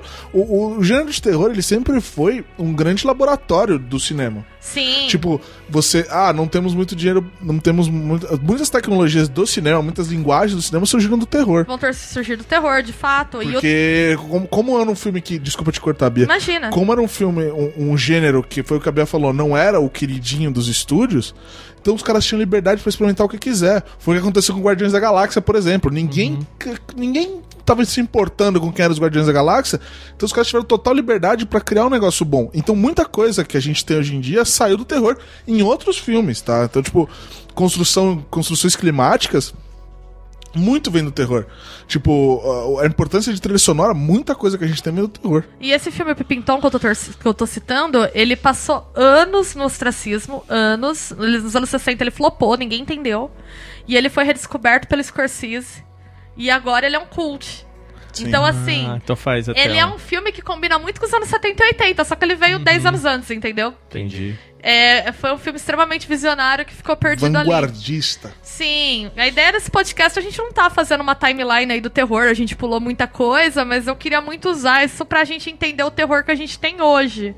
Que é a discussão que eu queria chegar. Então, assim, vai ter esse momento. O slasher foi isso. Uhum. Aí nos anos 90 acontece uma coisa interessante que é o terror ficar muito autorreferencial. Aí nos anos 90, depois desse livro da Carol J. Clover, o terror começa a ficar mais autorreferencial. As pessoas começam a fazer filmes de terror pra discutir o terror. O mais famoso é Pânico, mas vai ter outras coisas. Por exemplo, Buffy a Caça a Vampiros. O- Nossa, que- Já sui do meu herói. Cara, Você já viu? Então, a Buffy é uma anti-Final Girl, porque ela é justamente a cheerleader, Mesmo, loira, né? sempre sexualizada. foi super popular. E ela já foi feito meio que pra subverter esse estereótipo, né? Ela vai pegar tudo que no livro a Carol J. Clover fala que a galera não pegava. Ela vai encarnar isso e ela vai ser as- a pessoa que mata vampiros. As né? pessoas riem de Buffy, mas Buffy tem, tem Buffy é muito coisas muito tem boas. duas coisas de Tem é muito bem filme, escrito. Depois Não, não, teve a série. A série. A É. série. A série. Mas o filme já foi pra meio que ironizar essa Sim, pegada. Mas uma coisa que também que vai acontecer muito nos anos 90, que é quando as preocupações ambientais estavam no ápice aí, ia surgir a questão de zumbi e filme pós-apocalíptico, né? Então. É, eu acho assim, até a gente conversando na antes de, de começar aqui o podcast, que o- os anos 90, por conta de todo aquele debate am- ambiental, né, Eco 92 e tudo mais, a gente, eu acho que também assim, a gente acabou passando a ter muito medo da natureza, né? Então tem aqueles filmes também que falam sobre é, a, o, o mundo acabando com a gente, né? Sim. O, Sim. Sim. é assim, tudo bem que eu acho que o gênero de a planeta acabando e, e catástrofe foi muito mais famoso, mas eu acho que a gente teve Mas isso no, no terror Teve, também, teve né? o ataque dos vermes malditos, É, piranhas. o- Tomates, qual é que é Piranha. aquele... Tomates assassinos. Tomates assassinos. Tomates verdes fritos, né? Não, esse tomates verdes é são outra. drama. Aracnofobia. Puta que... Ai, Aracnofobia. Eu não gosto Mutação. muito do terror dos anos 90, eu vou combinar com vocês. O que eu gosto do terror dos anos 90 é que o terror dos anos 90 vai também retomar o sobrenatural. E tem muito. Mas e é Ele uma- vai retomar o sobrenatural da maneira mais espetacular possível, Sim. né? Bia, eu acho que um negócio interessante que você falou até depois do livro, que eu acho que deve acontecer mais ou menos no, no terror, como acontece na literatura, que é assim, beleza, agora a gente tem uma ruptura muito brusca naquilo que a gente tava fazendo, e a gente vai buscar alguma coisa do passado pra pra refazer aquilo, sim. né? Que a gente tem é, nessa época aí também muita coisa de psicológico, né? De a volta desse desses Sim, temas, sim, né? né? Vai ter. Ah, vamos lá. A Bruxa de Blair, que foi o grande fenômeno dos anos 90. Esse foi lá pro final da década. Final, né? 99. 99, 99, mas né? o lance da Bruxa de Blair foi que ele pegou e usou um pouco do hype da internet, né? Que Sim. tava começando aí. Multimídia. Eu acho que o que o Guizão falou de como esse gênero experimenta, né? É, Sim. exatamente. É, outro que vai também virar um grande fenômeno, que é o Sei o que vocês fizeram no verão, verão passado. passado. Nossa! Que também é o auge do terror adolescente, né? Nossa, 90. agora mas, ele, mas ele não é formulaico nesse sentido? Ele é bastante formulaico, mas ele tem um apelo do sobrenatural, que é uma coisa que começa a voltar forte nos anos 90, mais do que a questão do slash, né? Nesse. Então, é. você vai ter a Bruxa de Blair, você vai ter esse.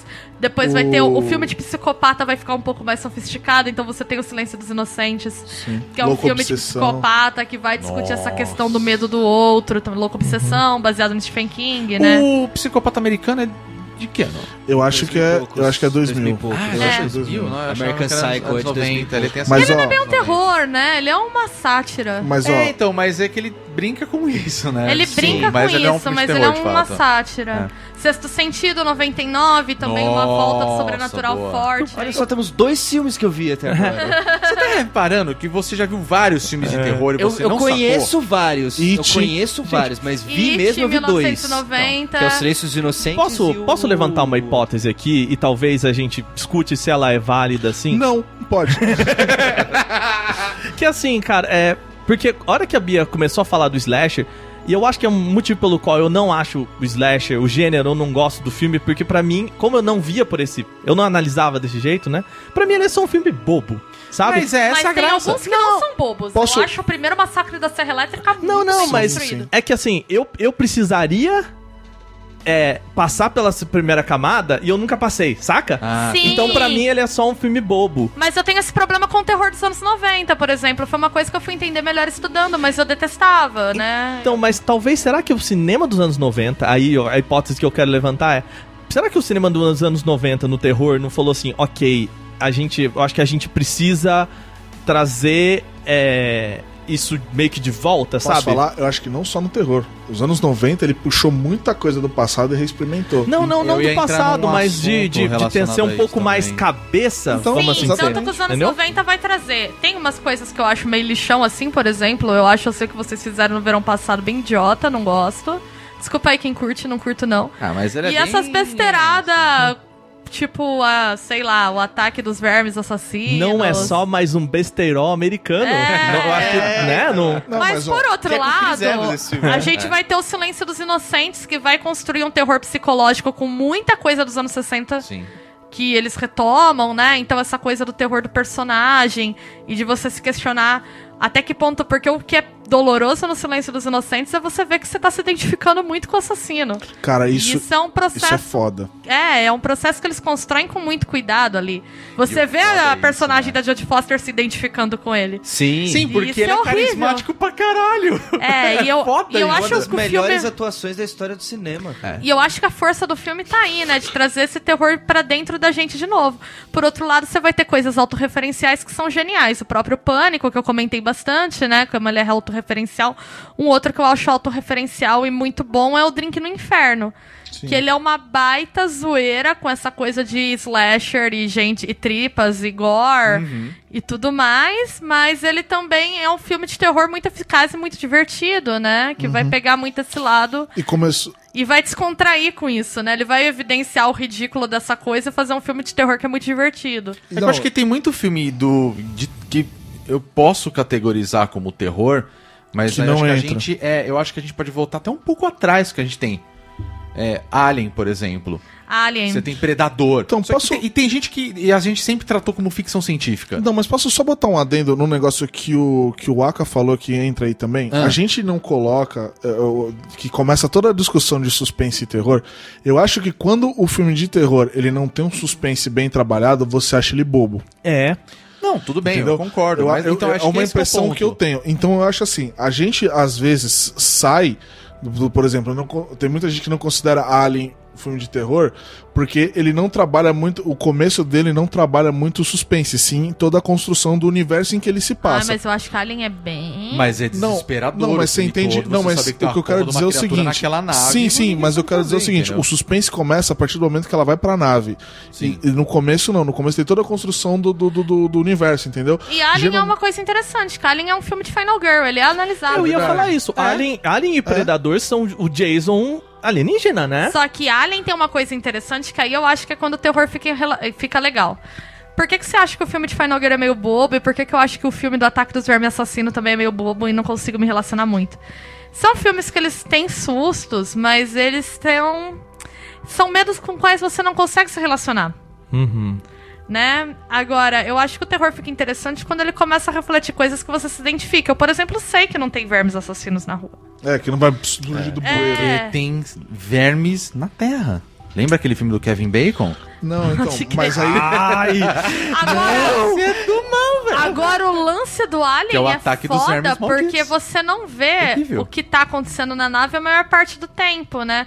E ela também é uma Final Girl mais interessante. Você vê que não tem uma questão tanto da sexualidade. O Alien, ele é um filme... Aí o Alien é um caso especial que a gente tem que debater por outra via. Uhum. Mas o Alien é um filme que ele foi concebido... A criatura foi concebida pra falar de estupro.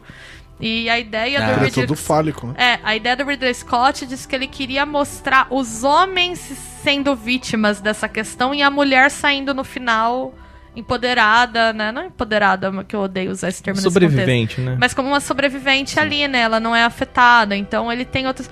Mas ele também é um filme de Final Girl.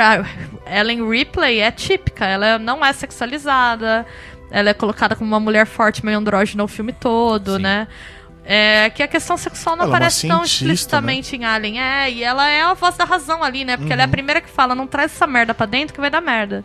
Aqui que os caras fazem. Não. É, o bagulho lá atrás. É. Mas isso é a essência de qualquer filme de terror. É assim, não faça essa cagada. A pessoa vai lá e faz. É tipo, é, tipo isso.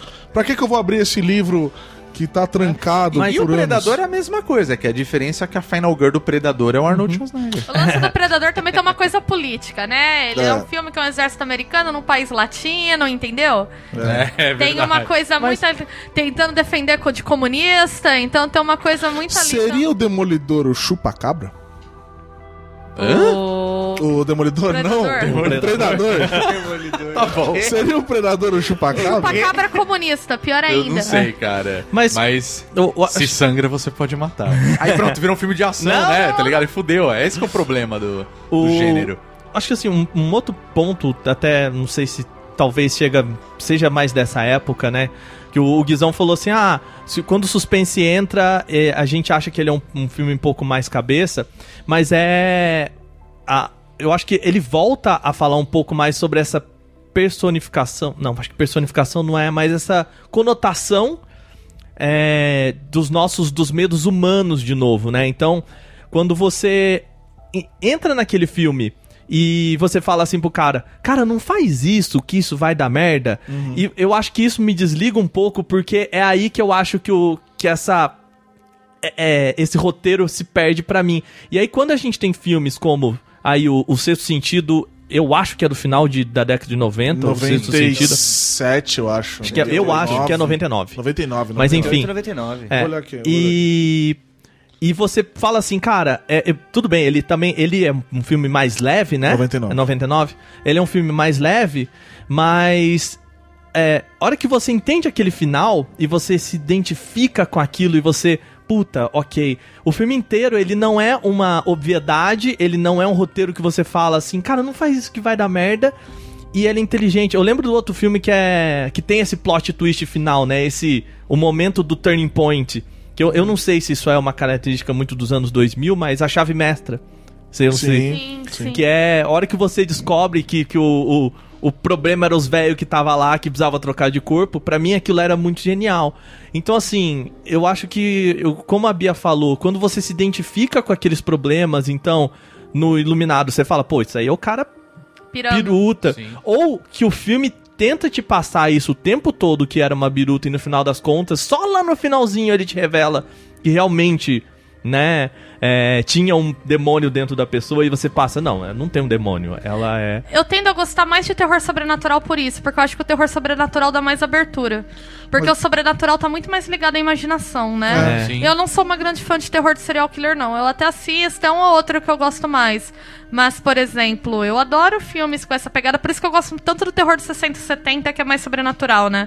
O Exorcista. O Exorcista é um filme que, na realidade, a possessão demoníaca tá ali, mas ele é um filme que discute a natureza da fé. Porque o lance do Exorcista é que o É. padre está vivendo uma crise de fé, ele não acredita em Deus. E ele é um padre. E aí, viver aquela experiência é um desafio para próprios limites da incredulidade dele.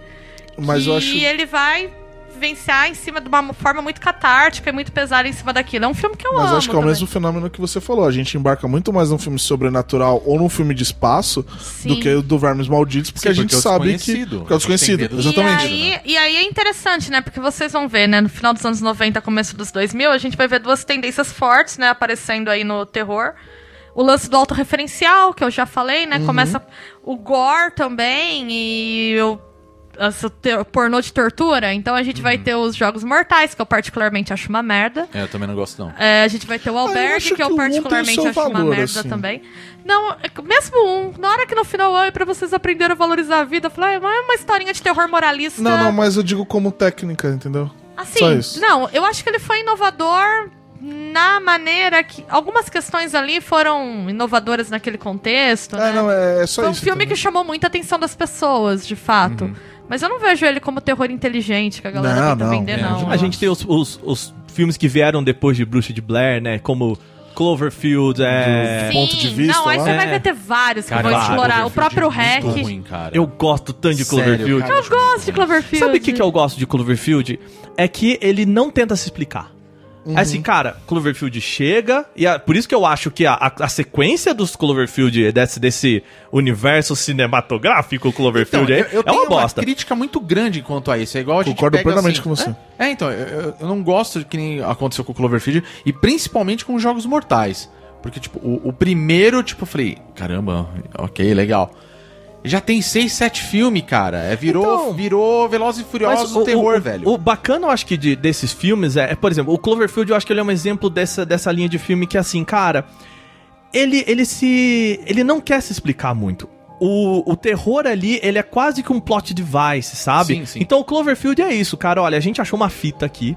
Então, assim, esse filme, ele tá falando, a gente vai passar pra você uma fita que foi gravada nessa época. Então, nessa fita não vai ter como ele chegou e não vai ter como foi embora. Não vai ter explicação, porque não, não é pra ter. É, ele chegou e, e acabou, cara. É isso. Assim, esse é um pequeno.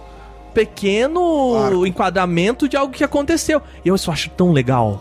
Sabe? Então, é uma crítica que eu tenho a muitos filmes de terror, é isso. Quando ele tenta explicar um bagulho que ele não precisaria, que ele pode deixar ali pra você debater. É, terror muito didático é uma coisa que eu não gosto também, não. É. Eu só queria, eu só queria colocar, Bia, agora nos anos 2000 você falou de alguns de algumas tendências. Eu acho que tem uma que eu não sei se é dos anos 2000, você pode me corrigir se estiver errado, mas eu sinto que tem muita importação de histórias de outros lugares, tipo, por exemplo, do Sim. Japão. Nos anos 90 descobriram o horror japonês, que é ótimo. e É, mas eu acho que em galera- 2000 é que pega em peso, né? Sim, que vem vai Ring, que é o, Ah, o Chamado. chamado, que é no final dos anos 90, 98, eu acho que é o primeiro. Eu não sei qual que ano que é o japonês. O japonês mas... é 97. É, 97, 98, eu acho que é o japonês. Mas aí a gente tem o grito, é, um monte de coisa nos anos 2000 que começa vindo do terror japonês. Sim, tem alguns Então. filmes de terror excelentes que também a galera começa a refilmar que não são necessariamente japoneses, né? É mais recente, mas o Deixa Ela Entrar, que é um filme sueco que eu amo. Nossa, e... Nossa, eu não lembrava desse um filme. cagaço desse Lindíssimo. filme. Tem um É lindíssimo, caralho. é um filme de terror do bonito. Caralho. Puta É que muito pariu. bonito. O livro também é muito bom. Então, Mas sim, eu acho que rola essa descoberta do terror japonês. E aí vira um modismo, japonês, né? né? É. Vários filmes de terror com ambientação oriental. E aí você vai ter aquele olhar sobre o desconhecido de novo. O Japão colocado como uma coisa exótica. O- Geralmente são pessoas ocidentais assombradas por monstros japoneses. Qual que é aquele filme? Agora eu não vou lembrar. Um que no final o cara, o cara tem um, o espírito da mulher sentado no ombro dele e ele sente uma tensão o tempo inteiro. Você sabe qual que é esse? Não, Eu não não. faço Eu sei qual ideia. que é. Ele passa por um, por um monte de merda, um monte de merda de espírito, não sei o que, e no final é uma. Ele uma tira uma foto é dele, porque. Eu acho que é o grito, não é? Acho que é o grito, eu acho que é o o grito. próprio É, grito. Eu acho que é o grito. é uma mulher e a criança. É, eu acho que é o grito Isso, mesmo. porque acho que no, no final ele, ele, ele fica com uma dor nas costas absurdas, aí alguém tira uma foto dele e aparece uma mina sentada no ombro dele. É bem no final, tipo, Se eu não me engano, é o grito. É que eu gosto tanto desse filme que eu acho que eu meio que sofri uma lavagem. assim. É, eu, Eu nunca vi os originais japoneses, que dizem que são muito bons, é, mas a Eu vi o- adaptação americana eu eu acho horrível. Ringo. Ringo. Ringo. Que é muito bom. Ringo. Pra caramba. Eu, eu não acho que chamado o um filme ruim. Também não- o primeiro não, né? Não, o segundo, pelo amor de Deus. Ah, mas... é que. Então, é, é, é que entra naquela época, eu acho que os anos 2000, assim, acho que ele- pra mim ele deu uma caída ferrada, assim, no que era de terror. Porque ver uma leva de filmes, assim. Eu lembro que eu fui ver um filme no O cinema. formato sofreu um certo esgotamento É, ali, né? então. Eu lembro que eu fui ver um filme no cinema, eu nem lembro o nome. Você que tá ouvindo, se você souber, você, você fala pra gente que eu não vou assistir também. Mas eu lembro que eu fui no cinema na época, eu assisti, tipo. é, a é, sabe quando aquele filme que se passa é, em 1800 e lá vai cacetada, assim? Sim. E aí, ah, é uma casa toda fodida no meio do mato. Em 1800 ela vai cacetada. Ou seja, todas as casas eram mais. Tecnicamente era assim, sabe? E aí. O espírito acaba estuprando uma das meninas lá da casa, sabe? Com uma cena, tipo, a menina é suspensa no ar e. Ah, o Todo Mundo em Pânico até zoou isso aí. É, porque aí eu falei, cara, que Isso é um dos bagulho relatos do- desnecessário, bicho. Mas isso são dos relatos dos que aparecem nos livros do Ed e da Lorraine. Provavelmente É, eles se mas eu inspiraram. falei, nossa, cara, e fica. E, no final não, ninguém consegue exorcizar Mas tem um filme-. Tem uns É, filmes de bosta. terror muito bom, desculpa interromper.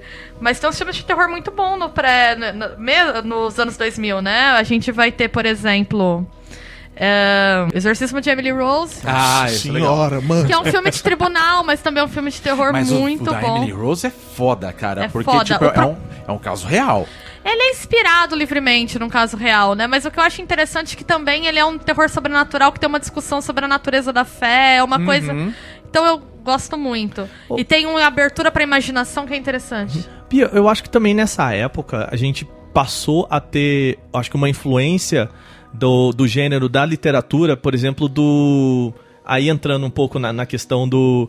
é, do jornalismo literário, né? De isso s- voltando pro cinema. Então, se você pega boas histórias e quer contar essas boas histórias de uma forma romantizada no cinema, né? Eu acho que os começo dos anos 2000 pro, pros filmes, né? Você pega aqueles casos é, mega de assassinatos e eu acho que isso trouxe também pro terror algumas coisas, né? No caso, ele é um filme de tribunal. Ele Sim. conta Sim. uma história que é, ela teoricamente é um People vs O.J. Simpson do, do terror, né? É porque assim, É, o próprio a Hack, né? Ele é um Hack, filme que se sim. pretende um documentário, então ele é Isso. bem interessante o, também. o, o, o que eu sinto dos anos 2000 é que ele criou. Ele, ele, ele, exige, ele criou um, um degrau de, de exigência do, do, do público que era o seguinte. Ele tem uma certa. é, Você precisa acreditar o mínimo ali no, no jeito que ele constrói. Então os caras começaram a explorar muito é, outras mídias pra basear o filme. Foi o caso do, de Bruxa de Blair no começo dos anos 2000, final dos anos 90, né? Que ele, o princípio da internet foi o que a Bia falou, que eles soltaram pequenos teasers, Sim. ninguém debatia se o que era, tava na internet era verdade ou não, e aquilo foi um fenômeno, assim, é um... É um, é um, é um estudo, tipo, Mas Bruxa de Blair que é eu acho que só muito fez o louco, sucesso cara. que fez, tipo, só foi endeusado do jeito que foi por causa da construção em termos de publicidade dele. Mas ele é um aí é que é filme que não funciona sem o contexto, né? Exatamente. Você vê Bruxa de Blair hoje é um filme Bobo. médio. Bobo. Não, e é louco isso, porque quando- exatamente o que você falou. Quando ele apareceu, e eu lembro quando ele apareceu, e o pessoal falando, não, porque baseado aí, os caras encontraram uma fita, e aí botaram a É. fita pra mostrar que aí e tal. Só que assim, A história eu acho mesma coisa de graça. Cloverfield. Mesma coisa de Cloverfield. É. Só Não, que a eu não questão... diria que é igual Não, não, não, mas eu tô dizendo assim. Mesma coisa de Cloverfield no sentido de acharam uma fita e estão passando a fita. Aham. É, e uma aí- atividade paranormal, né? O... Sim, só que tudo veio de Bruxa de Blair. A questão é que Bruxa de Blair era construído de uma maneira que ela, ela jogou na internet três teasers e falaram assim, ó, encontramos, isso é o que você vai assistir no cinema. Exatamente. E Só que tá ninguém negócio. debatia, a gente não tinha esse debate igual hoje, mas mais sério ainda na época. Do que era fake news ou não. E assim, eles criaram essa brincadeira e na época, meu, ninguém, discu- ninguém discutia mesmo isso. Mas é isso que eu ia falar. É igual aquele outro filme, aquele Contatos Imediatos de Quarto Grau. né? Sim. Que começa o filme que ele fala assim, não, porque isso aqui foram os fitas, eu quero... Aí todo mundo... Não, não. Aí é que tá, tem o Contatos Imediatos de Terceiro Tem. Grau. E o de Quarto também Grau. pra mim é um filme de terror, porque ET, tem É, ET. mas, não, mas é, não, um filme de tem é filme de terror pra mim, cara. Exato. Richard Dreyfuss. Isso. Filme de ET pra mim é filme de terror, cara. Não é ficção científica, não. velho. Apareceu ET, eu tô correndo, bicho. Não nem Independência. Day, assim. MIB. Também. Mas aí é uma Pô, Men in Black pelo foi legal. amor de Deus. Ah, isso aí já é galhofa. Mas agora, esse Contatos Imediatos de Quarto Grau aí, que começa com a Mila Jojovic, Jokovic. né? Jokovic, sei lá. Ela já entra, não, porque essas fitas foram encontradas e tal, aí todo mundo... Ah, foi encontrado caralho. Porque e a ficou- galera... porque ficou cagou, batido. ligado? Exatamente. Só que quando teve o Bruxa de Blair, a galera, tipo...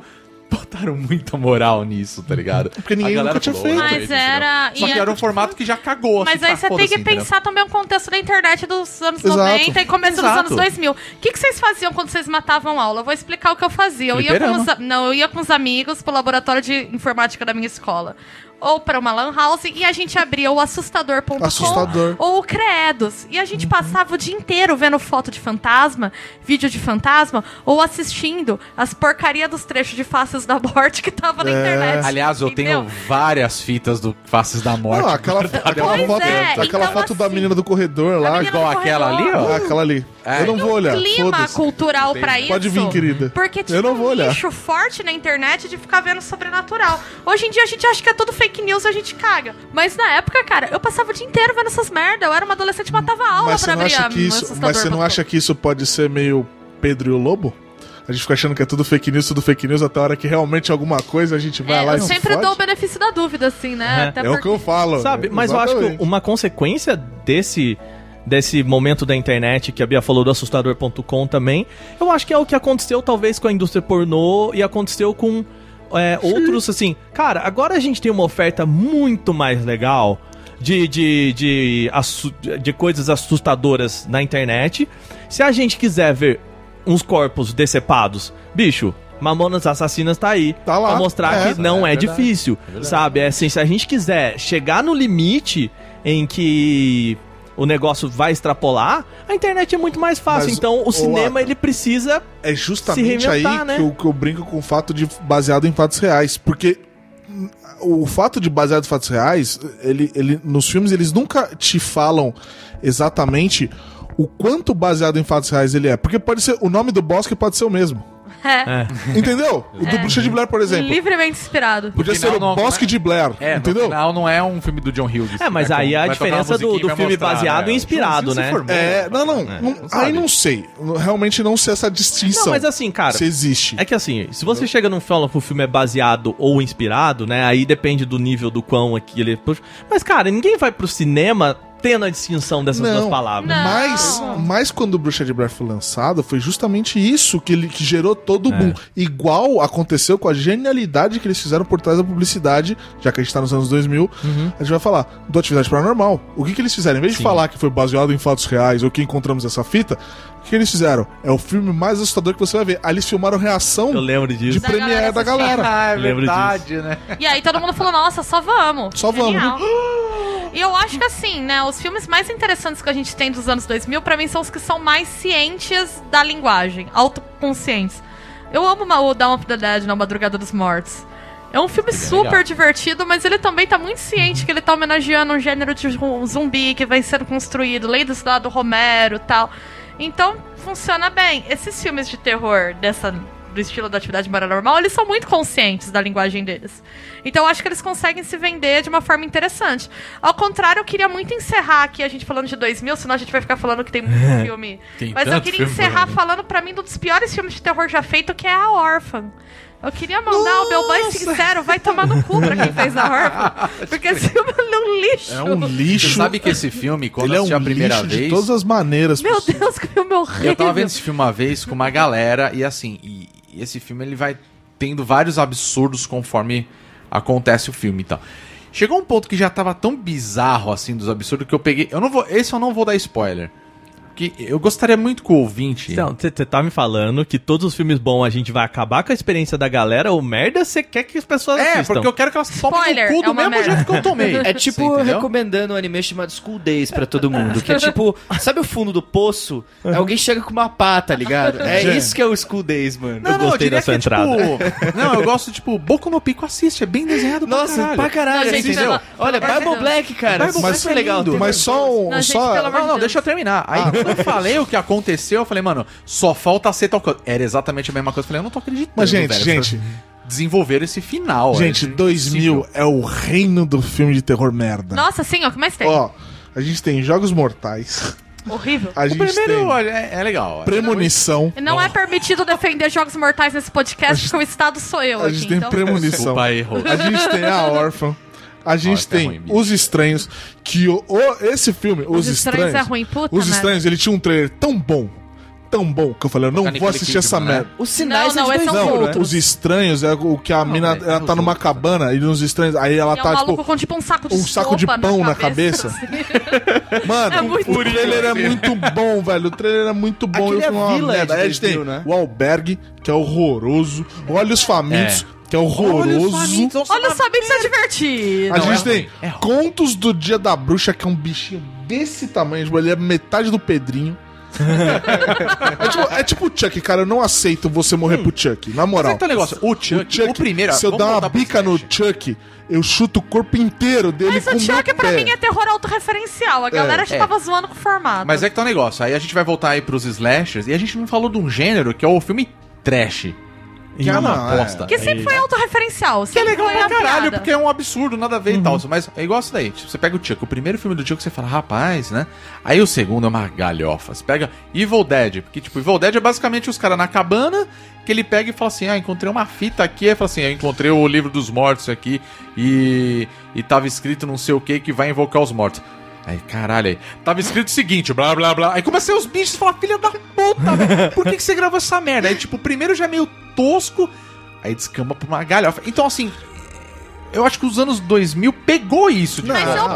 prefiro, se você quer ver gore e zoeira e corpos decepados, Jason. eu prefiro nesse estilo, porque eu acho mais honesto. É, eu tudo acho bem. ruim filme que se leva a sério pra dar uma experiência de gore puro, porque é o caso dos Jogos Mortais. É, exato. Aí falou, nossa, construiu tudo isso né? aqui pra chegar no final e falar pra vocês valorizar a vida. Eu falei, nossa, né? Voltamos ao terror É. lá Tá, atrás. bota uma vídeo e coloca, Não. pare de fumar, então. Não, cara, sabe? ó, na moral, a gente tem Fred versus Jason. Gosto muito. É isso que Alien vs Qual Predador. que é o, Jason, Jason X é de que? Agora, Ah, não, mas aí, Jason aí, X aí, é é, pro fã, 2010. né? Aí é pro fã. É o que eles estão no espaço lá? É, muito bom. É muito não, muito também bom. esse ninguém. Caralho, Jason no espaço, cara. Ninguém vai falar mal desse, não. Então vamos encerrando os anos 2000 Não, só, aqui. só de eu falar um filme que eu acho assim que ele, ele trata de um gênero que é uma parada do- dos anos 2000, no final dos anos 90 e 2000 que é a questão do, do terror ecológico, né? É... Chaquinado. Não, é o Muito bom. o filme Fim dos Tempos. Vocês lembram que é aquele que que batia um ventinho na galera e a galera começava a se matar? Sim. Que eu, eu acho que ele é um filme que começa interessante, porque aquela cena do, do, do pessoal no andaime se jogando do prédio eu acho E, tipo, muito caindo massa. duro, né? É, caindo duro, assim, eu acho massa. Só que eu acho que o filme é aquele filme que tem a premissa legal, mas não sabe terminar. Sim. Sim. E eu acho que o problema dele é assim, puta, cara. É o filme que tem. Ele vai discutir uma parada que eu acho legal, mas ele. ele. Ele para ali, sabe? Que eu acho que é tipo, beleza, a natureza vai matar a gente, cara. Eu lembro de 2012. É, ele Depois. é 2008, eu tô com ele aberto aqui. Você lembra- Mas, Mas- você lembra do outro? Não, né? 2012, Não, Que é do fim que a Terra congela. Sim, mas aí eu acho que 2012 a gente tem uma parada que, que faz faz sentido, porque aí a gente tem o. A questão da, da- depois da Eco 92, que é o Rio Mais 20, Sim. né? Então essa, essa, essa parada do ecológico volta, Mas né? sabe que eu acho que terror é um dos gêneros mais difíceis de terminar, sabia? De fazer um fim da hora. É porque é, só matar geral, né? Não, é, tem horas que o filme é muito. Eu conheço muitos filmes de terror que eu gosto, são muito bem construídos, mas aí no final a galera não consegue entregar. Então A bruxa. é, é difícil. A bruxa, Ah, não, peraí. Não, mas a nossa, justamente a nossa discussão sobre a bruxa, lembra? Né? A bruxa, não, eu pensei que você tava falando da bruxa de Blair. A bruxa eu gosto, mas já. Beleza, agora vamos entrar na discussão Posso- pós-2010. Eu posso só. Eu já falei de tantos filmes, mas eu só queria ressaltar três filmes bons dos anos 2000 Vai. que, que realmente ditaram, Ó, ditaram cita gêneros. e um tweet, hein? um tweet. S- É, É, o Extermínio, que é um de zumbi, que é muito bom. É um, é um dos filmes Tá, de é. zumbi Sei, é mais. Aí a gente tem aqui Psicopata Americano. Que eu vejo como uma sátira, mas É. ok. É, é a biografia do Trump, não é? ah, tem Hack, que a gente já falou, mas Rejeitados pelo Diabo. Rejeitados pelo Diabo é Rejeitados pelo lembro Diabo eu não é vi, é bom? É bom. Ah, assim, é- ele, ele tem muito do Massacre da Serra Elétrica, do primeiro. É. É, tipo, é, ele, ele apela no gore, mas a construção dele é bem feita, sabe? Se aceita. É, Sei. É Bem, isso. dois, pós-2010 a gente vai ter agora, se vão ver muito crítico falando do tal do pós-horror, né? Uhum. Pós-horror é uma tendência que as pessoas têm usado pra denominar filmes de terror que tem uma construção, vamos dizer, né, dita mais sofisticada, mais psicológica. Então a gente vai ter nessa leva os filmes da A24, né? A Bruxa, Hereditário, né? Agora mais recente. Boa Noite, Mamãe. O It Follows, né? No Brasil, A Corrente do Mal. E eu tenho bastante problema com esse termo, porque eu queria até falar um pouquinho desse histórico que a gente foi debatendo, da questões dos medos de cada época e os filmes, porque assim, eu acho que se a gente vai chamar o terror que tá sendo feito hoje de pós-horror, a gente tem que chamar então o terror dos anos 60 de pré-horror. é. Porque, na verdade, tem muitas similaridades, né? São filmes, na verdade. O que tá rolando hoje é um resgate de alguns elementos da linguagem que não eram tão mais tão mainstream pelos próprios momentos. Mas se você pega um filme como A Bruxa e compara com um filme de sobrenatural dos anos 70, como por exemplo O Homem de Palha, não aquele com o Nicolas Cage, pelo amor de Deus. O anterior. Wicker Man? Wicker Man, Tá. você vai ver que tem muitas similaridades ali, né? De linguagem, de psicológico, da forma como é construído. E uma coisa interessante, eu vou deixar um link pra vocês de um artigo que eu achei de uma moça gringa chamada Lauren Coop, que ela fez o TCC dela, que é um mini documentário sobre isso, sobre a questão da Final Girl no cinema de hoje. E ela tem um artigo também que eu vou deixar que ela fala que ela percebe como tendência, e entrevistando especialistas, que a figura da Final Girl agora ela é substituída pela figura da mãe disfuncional. Bom. Então que você vai ter muitos filmes de terror focados em questões familiares e em que a figura da mãe ela ocupa o papel da Final Girl, né? Você se identifica com a mãe e o sofrimento da mãe é mostrado ali. E ou às vezes a mãe é colocada como monstruosa também, né? Acho que Dependendo. Carrie é mais ou menos isso, né? Se a gente for... ler Carrie, é. Carrie é anos 70, É, né? então. Mas Carrie já tem um pouco dessa tendência, Sim. assim, né? No terror atual, acho que o mais, que a gente conhece mais é o Babadook. Babadook. Nossa, Que a Babadook. protagonista é uma mãe e o lance do filme é que ela o marido morreu no dia que o filho nasceu. Então ela nunca consegue comemorar o aniversário da criança. Porque ela sempre comemora um pouco antes ou depois.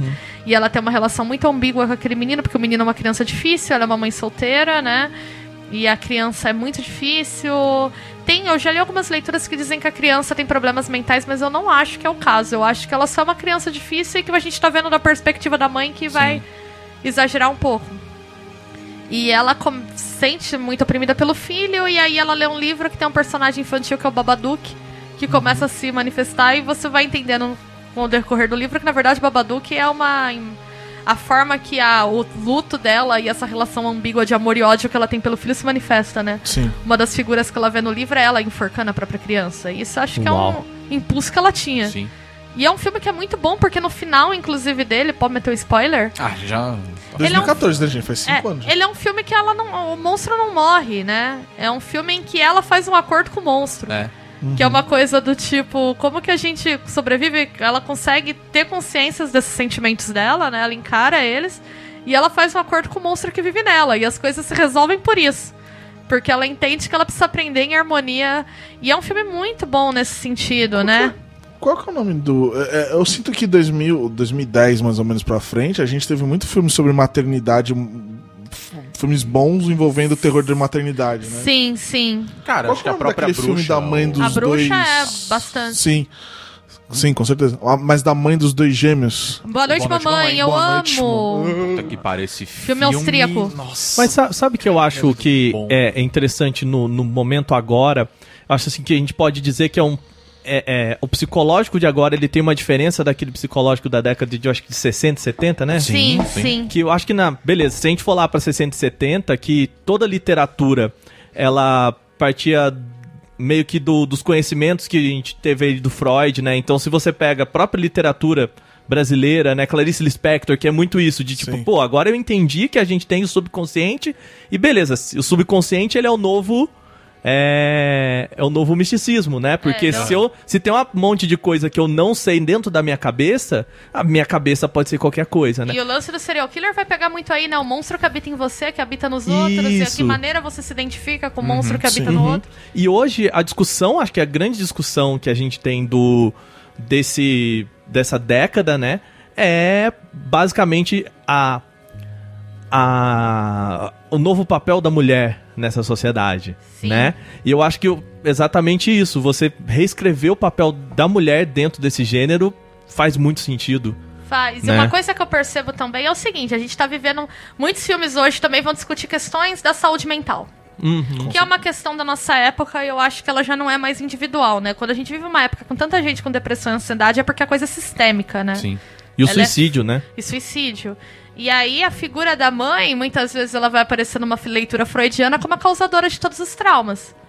Então ela é muito ambígua. Por Uhum. um lado, você tem a mãe que conforto, né? como conforto, e você tem a mãe também, mas nesse papel de tipo oprimida pela situação casa do Babadook, né, que é uma, um conto sobre como e é dirigido por uma mulher, esse é um detalhe importante, né, sobre como aquela mãe, os terrores que ela vive, vem do, do- do- tá tão sozinha naquele papel de mãe, porque todo mundo no filme cobra ela o tempo todo, mas ninguém dá uma mão, assim, e como ela tem que aprender a encarar esse lado feio dela, que não é da maternidade santificada, consagrada, que também a mãe tem aquela coisa de ser uma figura muito pura, e não, né? Tem um lado forte, monstruoso né? na maternidade que ela precisa aprender a encarar e a conviver com isso.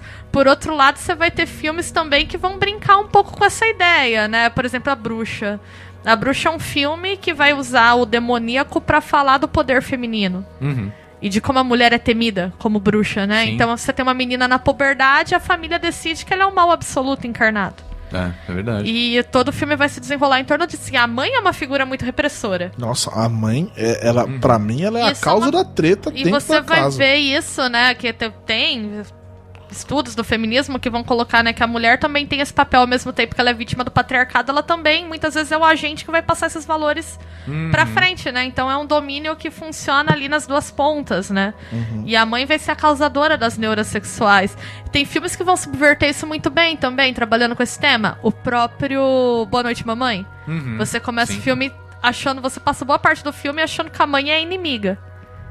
Que a mãe é uma mãe desnaturada e de repente eu tem um esse. twist ali que se fala, epa. É. Então ele Tem vai aquele, brincar um, com um isso. filme que a é, eu acho que ele é mais um suspense do que um terror, não tem tantas características de terror assim, que é aquele da, da moça Desculpa, que o o que, que você considera Não, terror? não, é que eu acho que ele, ele não ele não é feito mais pra causar o medo, sabe? Ele é cri- criado mais pra ter uma tensão do que um medo, sabe? Ele não tem o jump scare, não tem toda essa característica, Ah, ah entendeu? tá, entendi. O que você tá considerando terror é quando, é quando realmente existe a presença de um medo. Isso, é, que eu acho que ele, é- ele é feito mais pra você Tá. sentir medo. Ali eu acho que é pra você sentir uma tensão por ela, sabe? Que é uma. Eu não lembro o nome do filme, mas é uma que a mulher ela entra no avião e a filha dela some no avião. E. Putz, eu vi esse filme, eu não lembro Ah, o nome. eu também. É, é. eu também não lembro, mas então. filme. E o filme inteiro, ele te, te dá a ideia de que a mulher é maluca, de que a filha dela já morreu. E de que ela fica imaginando que a menina entrou no avião, e aí não tem registro da menina entrando, não tem não sei o que lá. E aí no final você descobre que era um- uma parada, acho que do ex-marido dela, que queria roubar a criança e, a- e realmente escondeu dentro do avião. É uma loucura esse filme. Assim. Plano de voo, achei Plano aqui, de voo. Jodie Foster, né? Isso. É. E- Filme interessantíssimo. e ele não é, ele não é terror, né? Terror assim.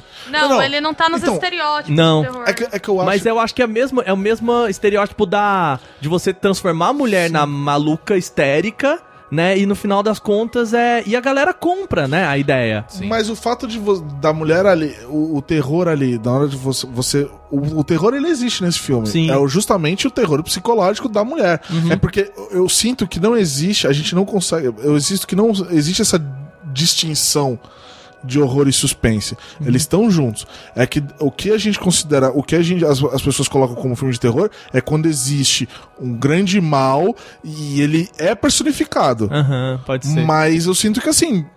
O erro tá ali. A mulher tá sendo tratada com. Eu- Ela tá lutando com o subconsciente dele, dela o tempo inteiro Eu ali. sinto que o suspense é colocado como a quando a galera quer dizer que não tem muito conteúdo gráfico. É, é, Pode é, ser, é, não tem isso, sangue. acho que é isso. Ou ele não é tão formulaico também, né? É, É, porque- não tem fantasma, claro, ali. É, a gente tem dois por exemplo, Zodíaco, vocês consideram terror ou suspense? Eu considero terror, Zodíaco. Não, não. É um Putz, suspense. Eu, eu considero ele meio aquele Ele é um terror policial. É, Ele é um terror policial. mesmo, é um Então, Tem que filme com o Robert Downey Jr. Sim, filme. É, é isso mesmo. O, o caixa, de, caixa de pássaros, né? Esse. Bird Box. Bird Box. Bird Box, ele. esse- eu, Pra eu mim ele é um consigo, filme de pra mim é um terror. Terror. Pronto. Ok. Terror, E eu acho que ele trabalha, embora um pouco diferente, né? A mãe por- disfuncional a também. mamãe disfuncional também, Sim. né? Não, os próprios que eu ia falar agora do, do Jordan Peele, o- tanto o Corra. o Corra Corra, quanto o Nós. É que o Corre e o Nós, eles vão pra outra vertente que tá forte nesse dito pós-horror agora, que é um terror social. Sim, que como eu sim. também... Por que, que eu sou contra essa coisa do pós-horror? Esse terror social, de questões sociais, também aparece lá atrás. Exato. Sim. Né? Exato. Eu tava falando do Cat People, né? Que você vê que o lance com a menina é imigrante. Então... Mas, ô, ô, Bia, você acha, que, você acha que talvez hoje eles chamam isso porque ele tá- hoje em dia ele é mais escancarado, esse terror social? Eu acho que o pós-horror é um gênero que.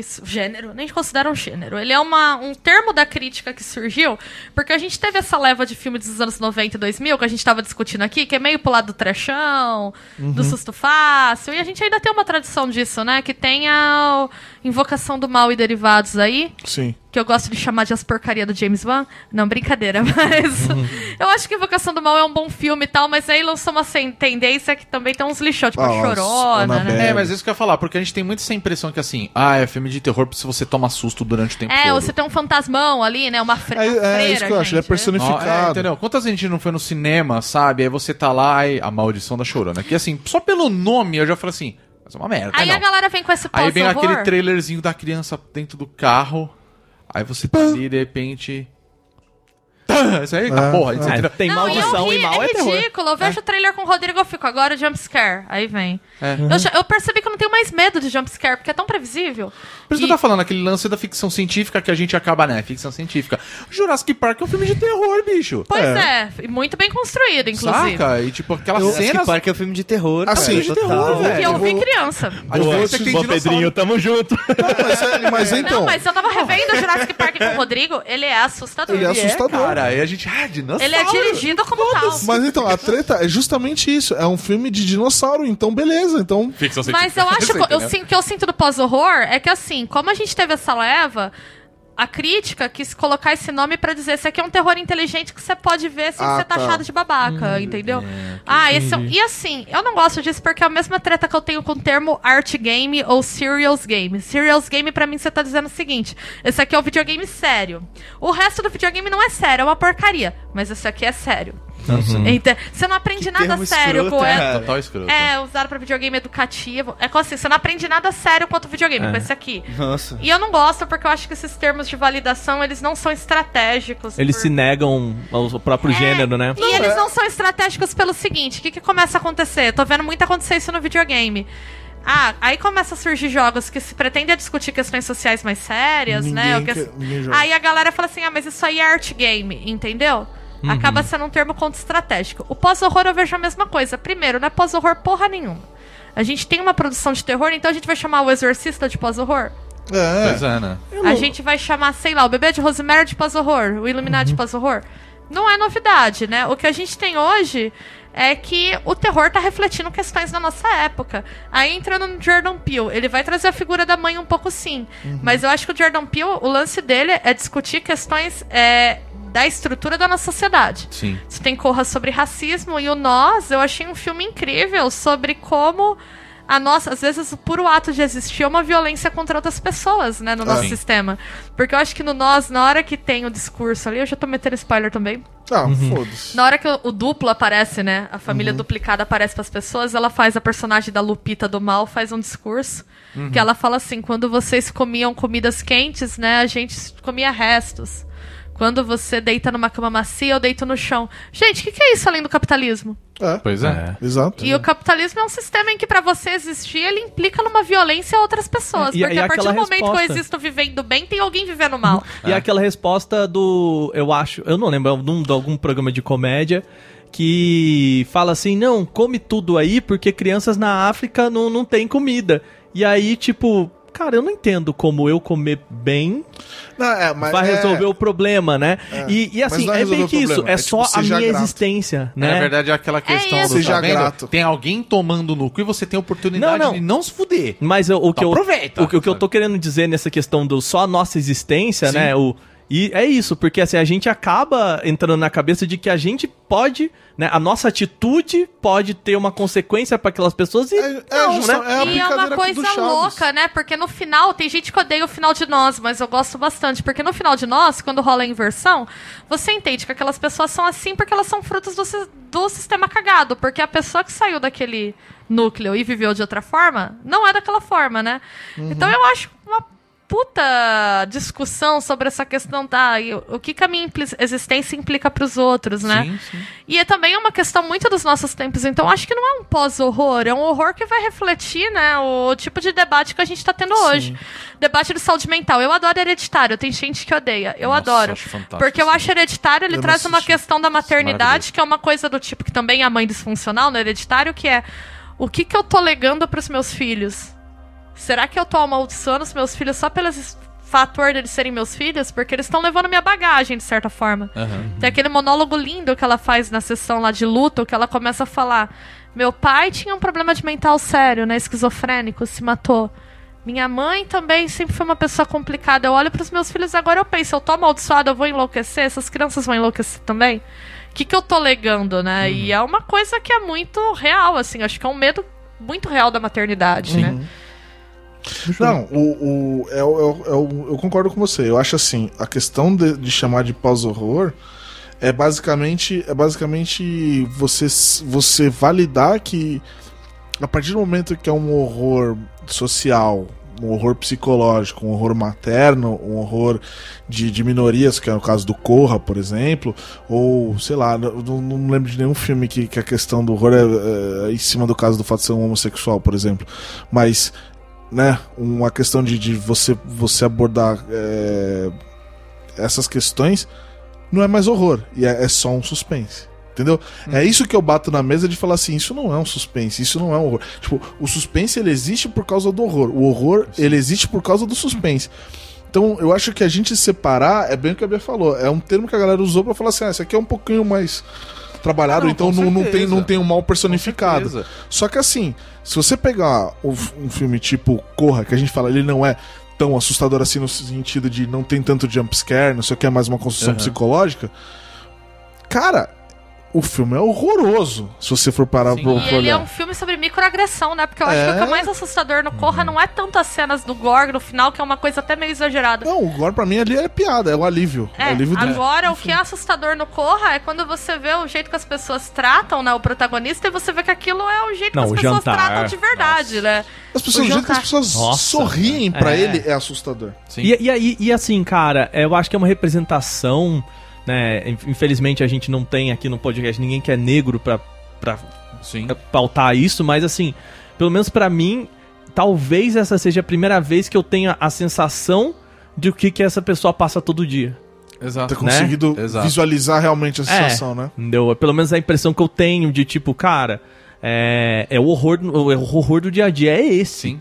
Né? E, se você assistir a série Atlanta agora, Sim. você vai achar que Nossa, é uma série de terror. é isso que eu ia falar. Ela tem um riso desconfortável. Ela ali. é- É isso. Ela é um entendeu? humor desconfortável do começo ao fim da Sim. série. É Sim, isso. isso é verdade. Basicamente, a área de terror é tudo aquilo te- que te amedron, amedronta, entendeu? É isso. É, e tem filmes, então eu acho que assim, a gente tá vivendo um momento do terror que é muito legal, porque eu acho que o terror tá refletindo questões aí que são questões dos dias de hoje. Não é tão recente assim, né? Você pega o It Follows, né? A Corrente do Mal, que é 2014 ou 2015. Eu acho que ele é um filme que fala sobre solidão e sobre paranoia e aquilo... Alguém aqui viu? Vocês viram Não, Corrente do eu Mal? vi, eu vi. Não. né, Gui? Que ele vai falar, o Corrente do Mal é um filme em que as pessoas, elas têm uma entidade que persegue elas quando você faz sexo com alguém, é como se você fosse contaminado. É. E ela é uma entidade que assume a forma de qualquer pessoa que você conheça. Tem uma coisa aí muito freudiana da causadora dos traumas, que uma das entidades, uma aparição que, você, que eles veem é a mãe de um deles nua. Então, que fica. E é, é isso, você tá aqui, a entidade vem te seguindo lentamente. Então, você tá aqui, você olha pro outro lado da rua, ela tá lá. Ai, que medo. E só quem passou pela corrente vê, né? Uhum. E assim, a, a- a Bia falou que. Como é que é o nome em português, Bia? Corrente, corrente do do mal, mal. horrível. Então, a gente tem um nome melhor. Que é perseguido. Perseguida. entendeu? Bem melhor, que já tem a sexualidade. já tem a sexualidade ali. Perseguida. É excelente esse nome, né? Vamos vender. A gente vai ficar rico, Aka. E aí ele é interessante porque eu acho que ele é um filme que discute questões da sexualidade sem ser moralista. Sim. Por- Ah, sim. eu acho que ele, inclusive, discute ser moralismo americano, porque uma coisa que eu vejo muito parece que é aquele lance que a mocinha faz sexo. E aí ela fica o tempo todo pensando assim, tá, mas agora quem é uma ameaça pra mim? Tá todo mundo vendo? Não, não é uma experiência, né? Mostra que aqueles jovens, o sexo pra eles não é uma experiência prazerosa, pelo contrário, né? Não, e, e eu acho que isso tá incluso até no- nos dos posters do filme que você vê. Um dos posters é um casal transando no carro. Tá ligado? Aham. Então é muito essa questão de, de moralismo mesmo, assim. Ela, ela- é, é- é tipo assim, por que, que transar num carro à noite de madrugada seria tão antimoralista? Assim, Beleza, ah, ela tentada ao pudor e tal, não sei o que, beleza. Mas assim. E qual que é o grande vilanismo nisso? Paga uma multa e foda, entendeu? Mas, é, tipo, eu acho que ele entra, inclusive, nessa parte da, da, da visualização do, do, do, do, do- do porquê que, que é o carro ali, por que que é essa questão. Uhum. E é isso, é tipo, é bem o que a Bia falou, é, é o moralismo americano de, tipo, será que tá alguém vendo? E daí que alguém viu você transando, tipo... Não, É, e que consequências isso vai trazer pra Exato. mim? É. E também uma coisa do tipo, é, é como se aquele fosse um ritual de passagem daqueles jovens pra vida adulta e que a partir dali a mortalidade vai estar perseguindo eles sempre no horizonte, sabe? Sim. Então é que é um Cada ponto que não tem volta. É, É que agora eu sempre vou ver esse filme e pensar no Perseguida. perseguida. É. Mas ele é interessante porque mais que um filme de terror assustador, ele é um filme muito melancólico. Sim. Então, eu não sei, é isso- pós-horror? Não- Mas isso, mas isso eu acho que, que, que tá, beleza, então pode, eu acho que o pós-horror a gente pode botar isso, porque ele tem muita melancolia nos filmes hoje Sim, em ele dia. é um terror bem A melancólico. tem- a gente tem muita Verdade. melancolia. Eu acho será- que no final a gente sempre vai voltar É. lá atrás. Mas é, e será puxar que o. coisas é, será tal. que o pós-horror. E, e a- eu concordo muito com a Bia que não é estratégico, mas assim, tentando entender né, o porquê desse.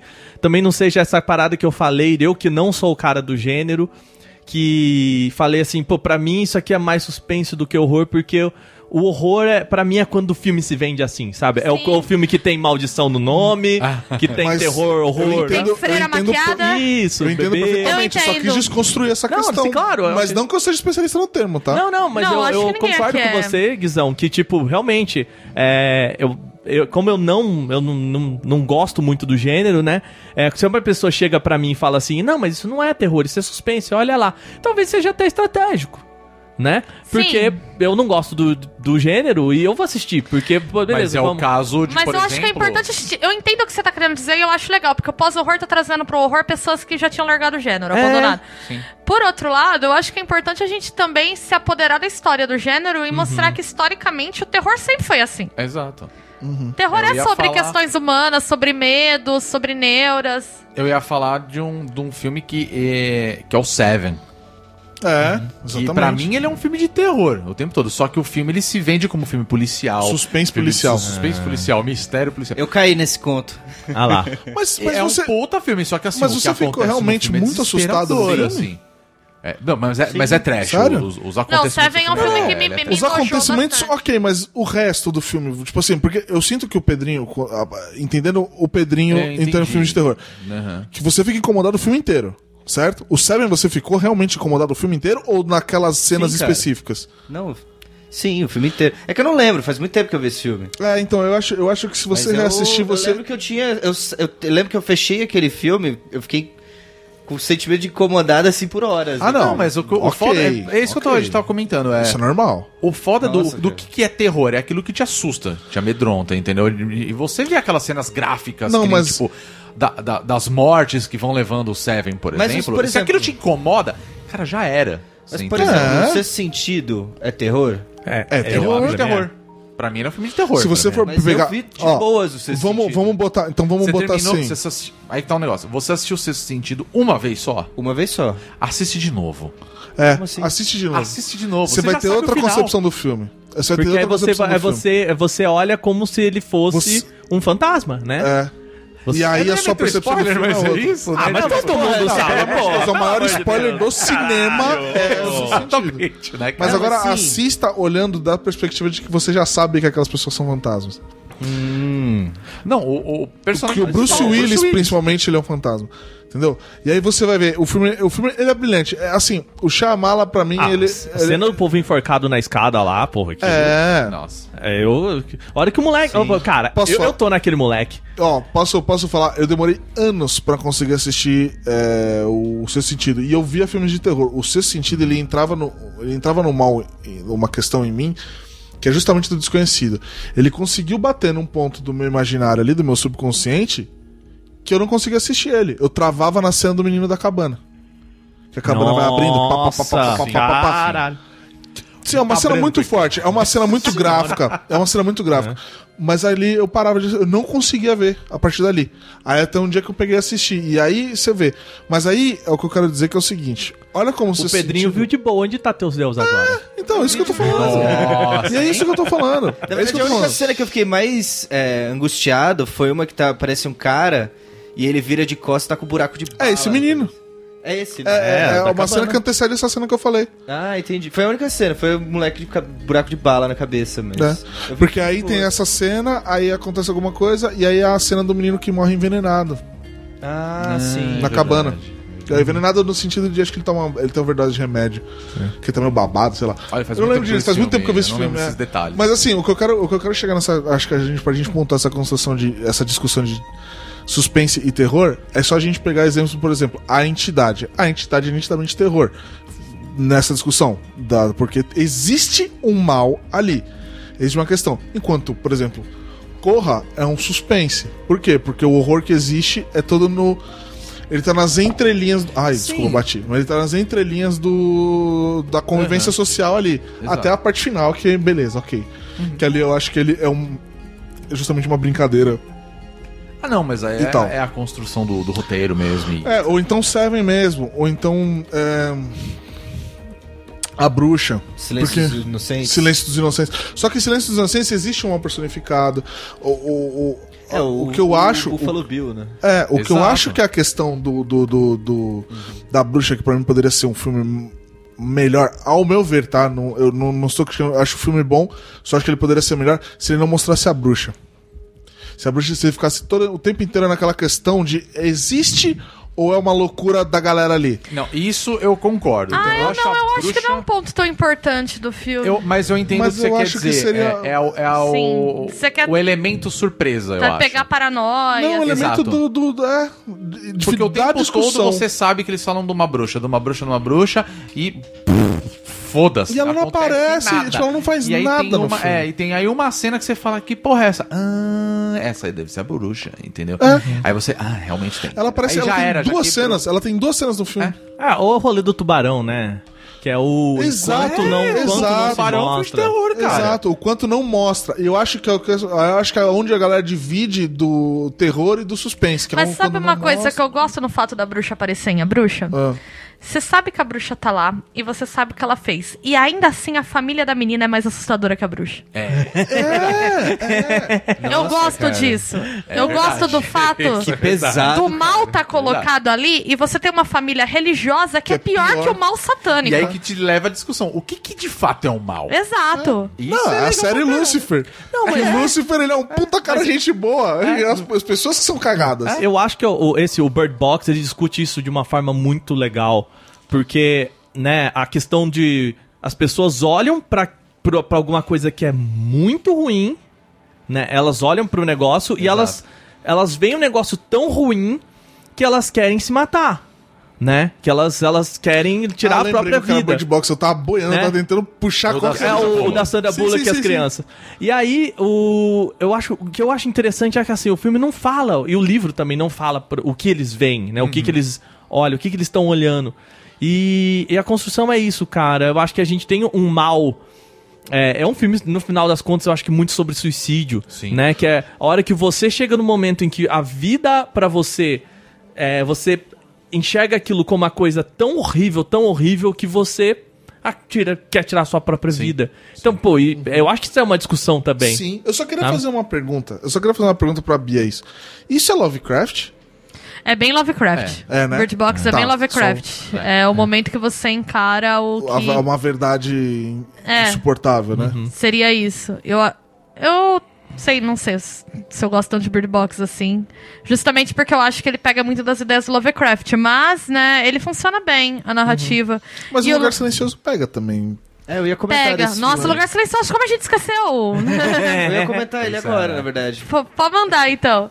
Que, não, é um filme que eu fiquei curioso de ver, O Lugar Silencioso.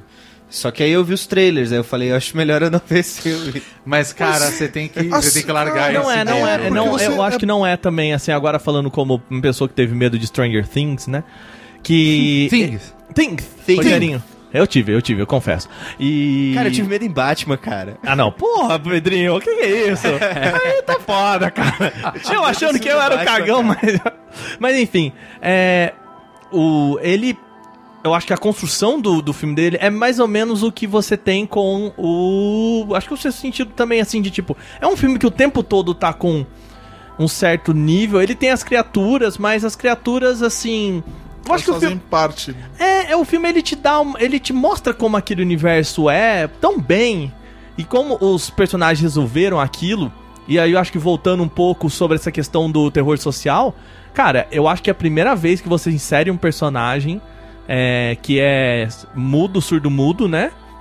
Dentro de uma história que ela, ela não é só, ela não tá completando, sabe? Ela não é o, o checklist assim do, do politicamente correto, não a personagem ela é um, um super, ela tem um superpoder ali dentro. Ela sabe como que aquele universo funciona porque no universo que a pessoa não pode falar e não pode, ninguém pode soltar som, porra. Ela É, né? Ela é o super-herói do ela é o é né, que é basicamente o que a gente tem do, do Saramago, né? É o da, da história da cegueira. História sobre a cegueira, né? A gente citou aqui alguns filmes, então, que foram bem importantes aí dos últimos cinco anos, né? Eu gosto muito do Lugar Silencioso também. Eu acho que foi muito. completamente dele. É, ele é bem transformador pro gênero, porque ele vai pegar uma coisa do horror de monstro. Bird Box faz isso de maneira mais tímida, né? Mas eu acho que aí ele dá uma. Tenta dar uma inspirada, se inspirar bastante no Lugar Silencioso, mas o Lugar Silencioso ele consegue construir um terror de monstro que tem susto. Inteligente, né? Mas ele é Eu muito. eu acho E ele que- é muito limpo, né? Não tem nada excessivo no filme. Ele é. Então, isso que eu ia falar, é excessivo. Porque a gente tem muitos filmes que são bons, tipo assim, o que eu sinto, por exemplo, a Invocação do Mal, ele é bom porque ele não é excessivo. Os outros da pós dele, da, da linha dele, eles são muito mais excessivos do que Sim, ele, tipo entendeu? a freira. E eu acho que aí é a cagada. Eu acho que aí é a cagada. É aí que se torna bobo, ou então se torna comercial. Que é quando ele chega num ponto, que é, ou então um filme de terror. Que é quando ele é, ele é muito, ele é muito, ele é muito. E, e em vez de usar outros, outros, outras questões ali da- do suspense, entre aspas, por exemplo. Sim, mas eu queria perguntar aí pra encerrar, que eu acho que a gente falou bastante, o que que vocês esperam pro terror dos próximos anos?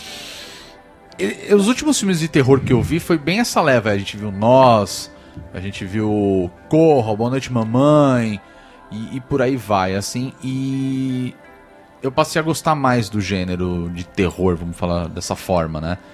Como eu falei no começo do podcast, o, o meu filme favorito de terror é o Hack. Porque até então, pra mim, era tudo slasher. É tipo, é o Jason, é o, é o Fred Krueger, saca? É você ver esses filmes e falar assim, ah lá, essa trecheira aí dos caras matando todo mundo no acampamento. E mesmo, Sabe? e mesmo os filmes Sabe? de ponto de vista, eles eram meio bobinhos, né? Exato, de- entendeu? Tipo, eu vi Bruxa de Blair e aí tudo, como a gente falou, ah, aquela coisa toda, eu vi, ah, Mas a gente não viu na época que era pra gente ver Bruxa de Blair. Não, eu vi quando saiu. Ah, você Eu vi viu? quando saiu. e aí eu falei, é. Eu tinha 10 mostrou, anos. Mostrou, mostrou. Né? É, eu era muito mais velho, né? Mas aí eu vi e falei, é, ok, beleza, sabe? E, e, e passou, saca? Então, não é aquela pegada slasher que nem, tipo, você tá assistindo o, o Halloween e aí você fala, meu Deus, vai acontecer alguma coisa. Aí quando começa o tan dan dan dan dan, você fala, tá vindo Mike Myers. Aí ele desaparece.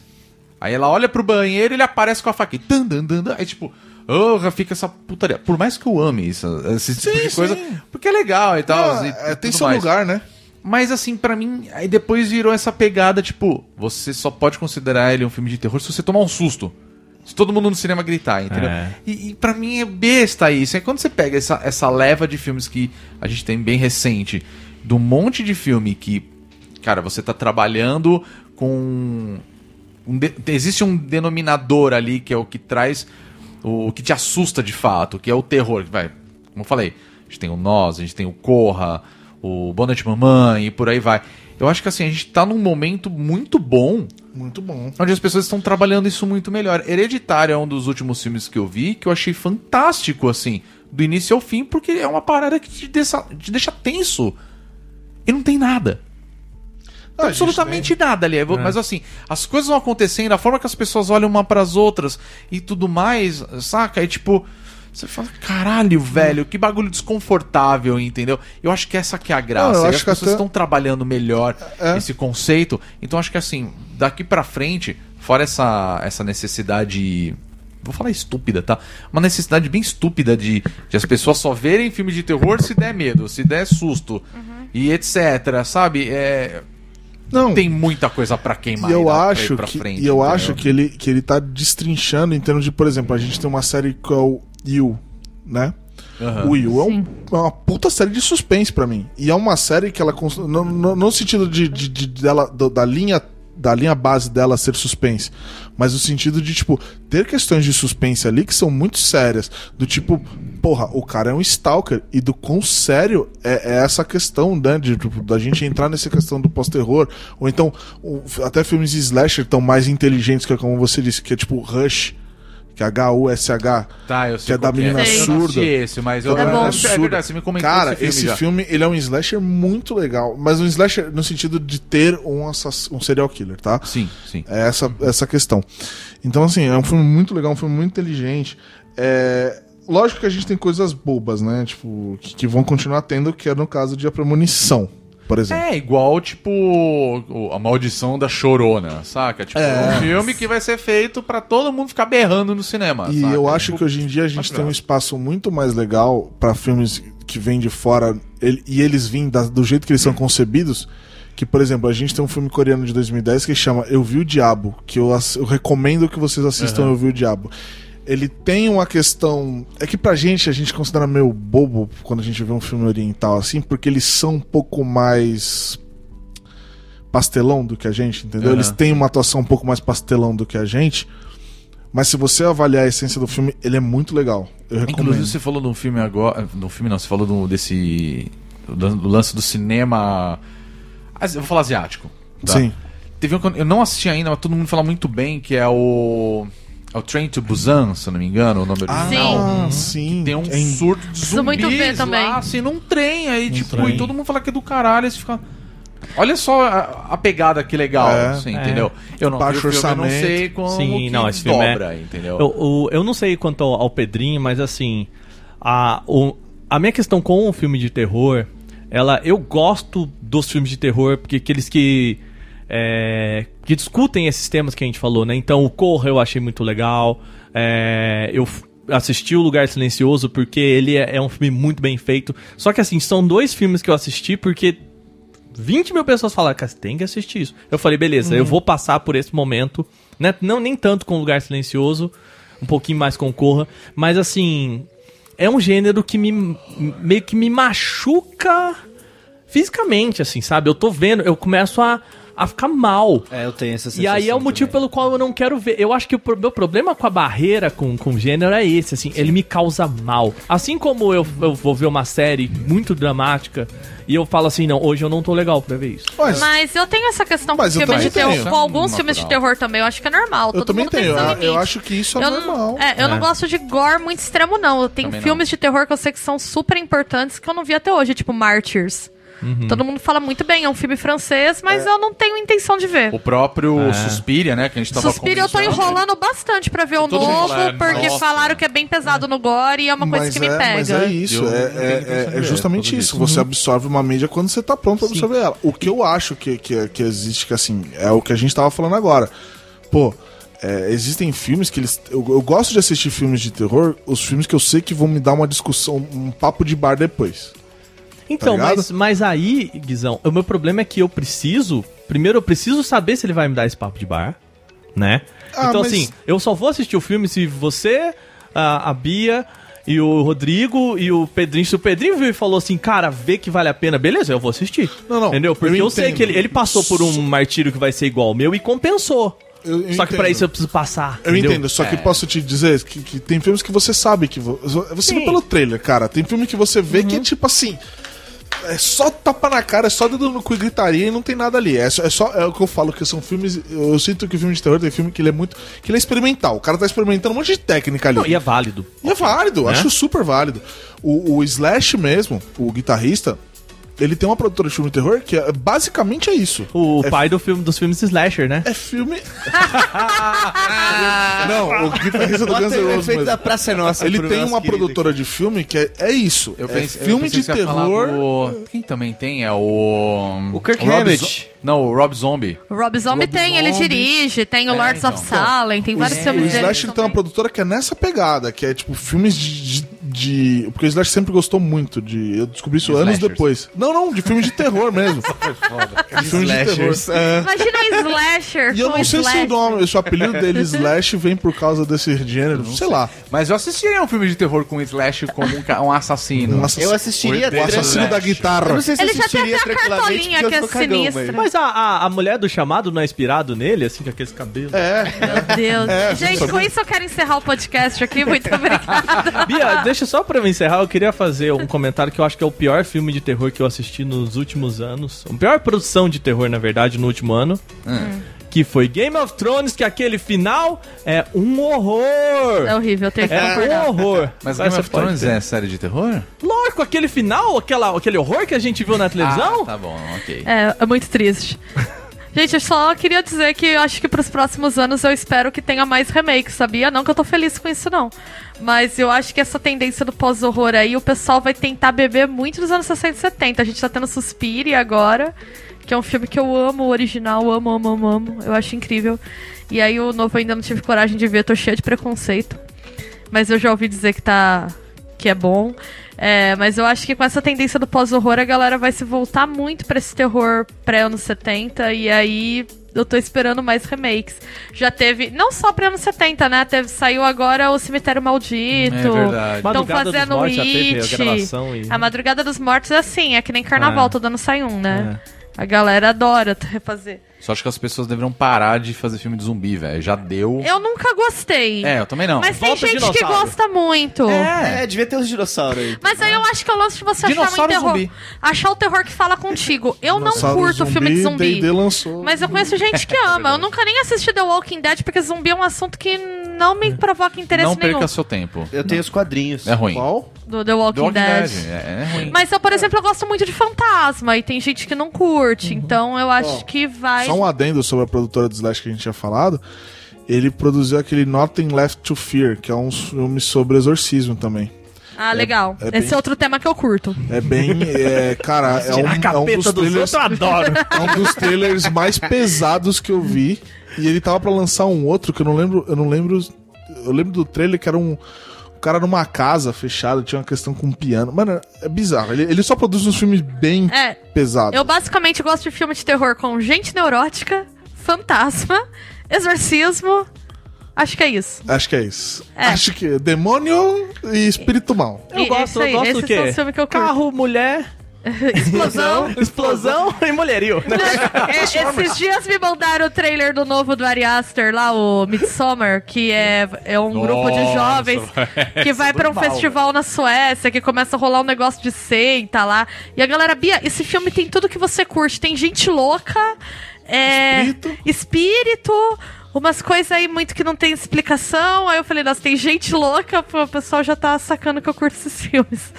Mas eu acho que o gênero tem muito a crescer, assim. Eu espero que o terror conquiste novos públicos. Porque quando eu vejo gente que nem Pedrinho, você que fala eu não gosto de terror, eu acho que vocês não acharam terror que vocês curtam. Eu também não gosto. Eu cê- acho que vocês não vão gostam, ver. assistiram vários? É, vocês não vão me ver saindo de casa pra assistir a freira. Eu também não É, eu ia curto esse terror, eu entendeu? ia falar. e eu não acho que quem curte tá errado, são questões de nicho, mas eu acho que o terror é um gênero rico o suficiente pra todo mundo encontrar um nicho dentro dele, assim. É, eu, eu não sou. eu, por exemplo, os filmes que eu falo que me dão um papo de bar depois é aquele que você vê, por exemplo, a entidade. Que você sabe que ele vai ser, mano. Que, se você vai sair, que você vai sair de lá machucado. Que, vai ser só jumpscare na tua cara, que vai ser. Sair machucado é que, que é dedo no cu e gritaria mesmo. Agora, por exemplo, aí você vê um filme tipo Corra. Porra, você sabe, você fala, pô, esse filme. Ele vai dar um. um ziriguidão ali na, na hora de molhar as palavras, entendeu? A Bruxa. Você sabe que, pô, A Bruxa é um filme que eu assisti, eu saí puto do cinema. Eu falei, ah, mano, odiei, não sei o quê. E essas duas cenas, pra mim, elas estragaram o filme pra mim. Não, não estou dizendo que a obra é ruim, mas estou dizendo que. Eu falei, caralho, ele tava tão bom, tão bom e. Sabe, eu não gosto quando me explica demais. Eu gosto É, sim, justamente sim, do sim, debate. Quando a gente ficou debatendo aqui, depois eu falei, caralho, esse filme é do caralho. É verdade. Esse filme é do caralho. E eu falei pra ele, pô, é tão. É, pra mim é tão mais legal esse filme discutir sobre ele do que tê-lo assistido. Só que, pra discutir sobre ele, eu precisaria ter assistido. É, exato. Entendeu? Eu, eu recomendaria assistir de novo agora. Não. O- Eu tive, eu tive Eu uma, editar. experi- uma experiência date no cinema, que nem o Pedrinho uma vez, que eu fui sair com uma menina e falou assim, aí tava passando Atividade Paranormal 2 e o palhaço do Celton Mello. aí ela chegou, Ah, aí ela chegou e O falou mais assim, assustador é o palhaço. é. Aí ela chegou e falou assim: Vamos assistir o palhaço? Nem fodendo. Pô, foda, né? E qual que é o outro filme? Atividade Paranormal. Não, vamos assistir Atividade Paranormal 2, eu acho que era o 2. O 2 é bom. Aí eu lembro assim de eu assistindo o filme, me encolhendo na cadeira, E assim, pensando, vem. Cel- vem Celton Mello. E aí pensando assim, por Celton Mello que de que eu não escolhi o palhaço? A única coisa que eu curto no Celton Mello é o fato que o Rodrigo imita ele muito bem. A gente ainda vai fazer um podcast que o Rodrigo Não, vai gravar. mas ainda bem, mas imagina. Eu, na boa, agora- eu teria escolhido o Atividade Paranormal do que o palhaço. Imagina, Nossa, você tá lá. três vendo um sessões filme, seguidas O Celton Mello, vestido de palhaço ali. Isso é cheio de terror. pa- É terror puro. Ele vai, ele vai, vai, vai rolar, vai rolar, vai rolar. Que, que falou o quê, meu velho? matar. A sua imitação então, Celton Quem falou que eu vou imitar ele? A Bia! Não! Ela só falou que eu sei imitar. Não, você levantou, você levantou essa bola que eu vi. Tá. Você estragou, Você só que levantou. você estragou. Não, eu- Pode eu- finalizar o podcast e se fudeu. Ai, que estrelinha.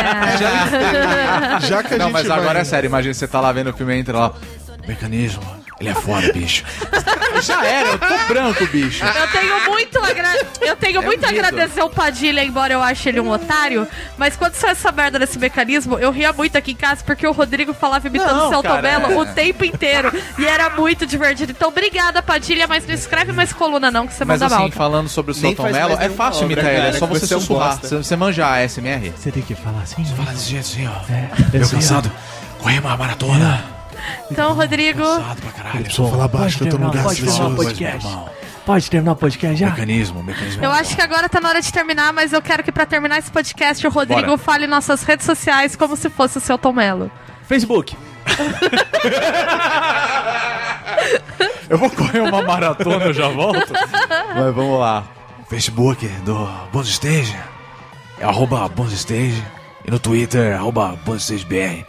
Os caras é foda. Deu certo? então tá bom, gente. É isso aí. Falou, gente. Até o próximo bônus cast. Sei que a Beijo. gente vai contar histórias reais de fantasmas. Exatamente. Alguém falou, vocês têm, Não, medo- não. vocês têm medo do escuro? Filho da mãe.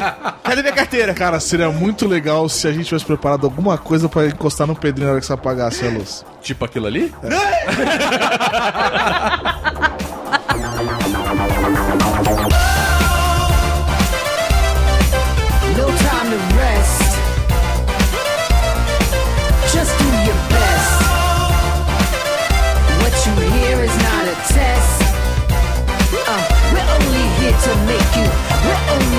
to make you. We're only here to make you. We're only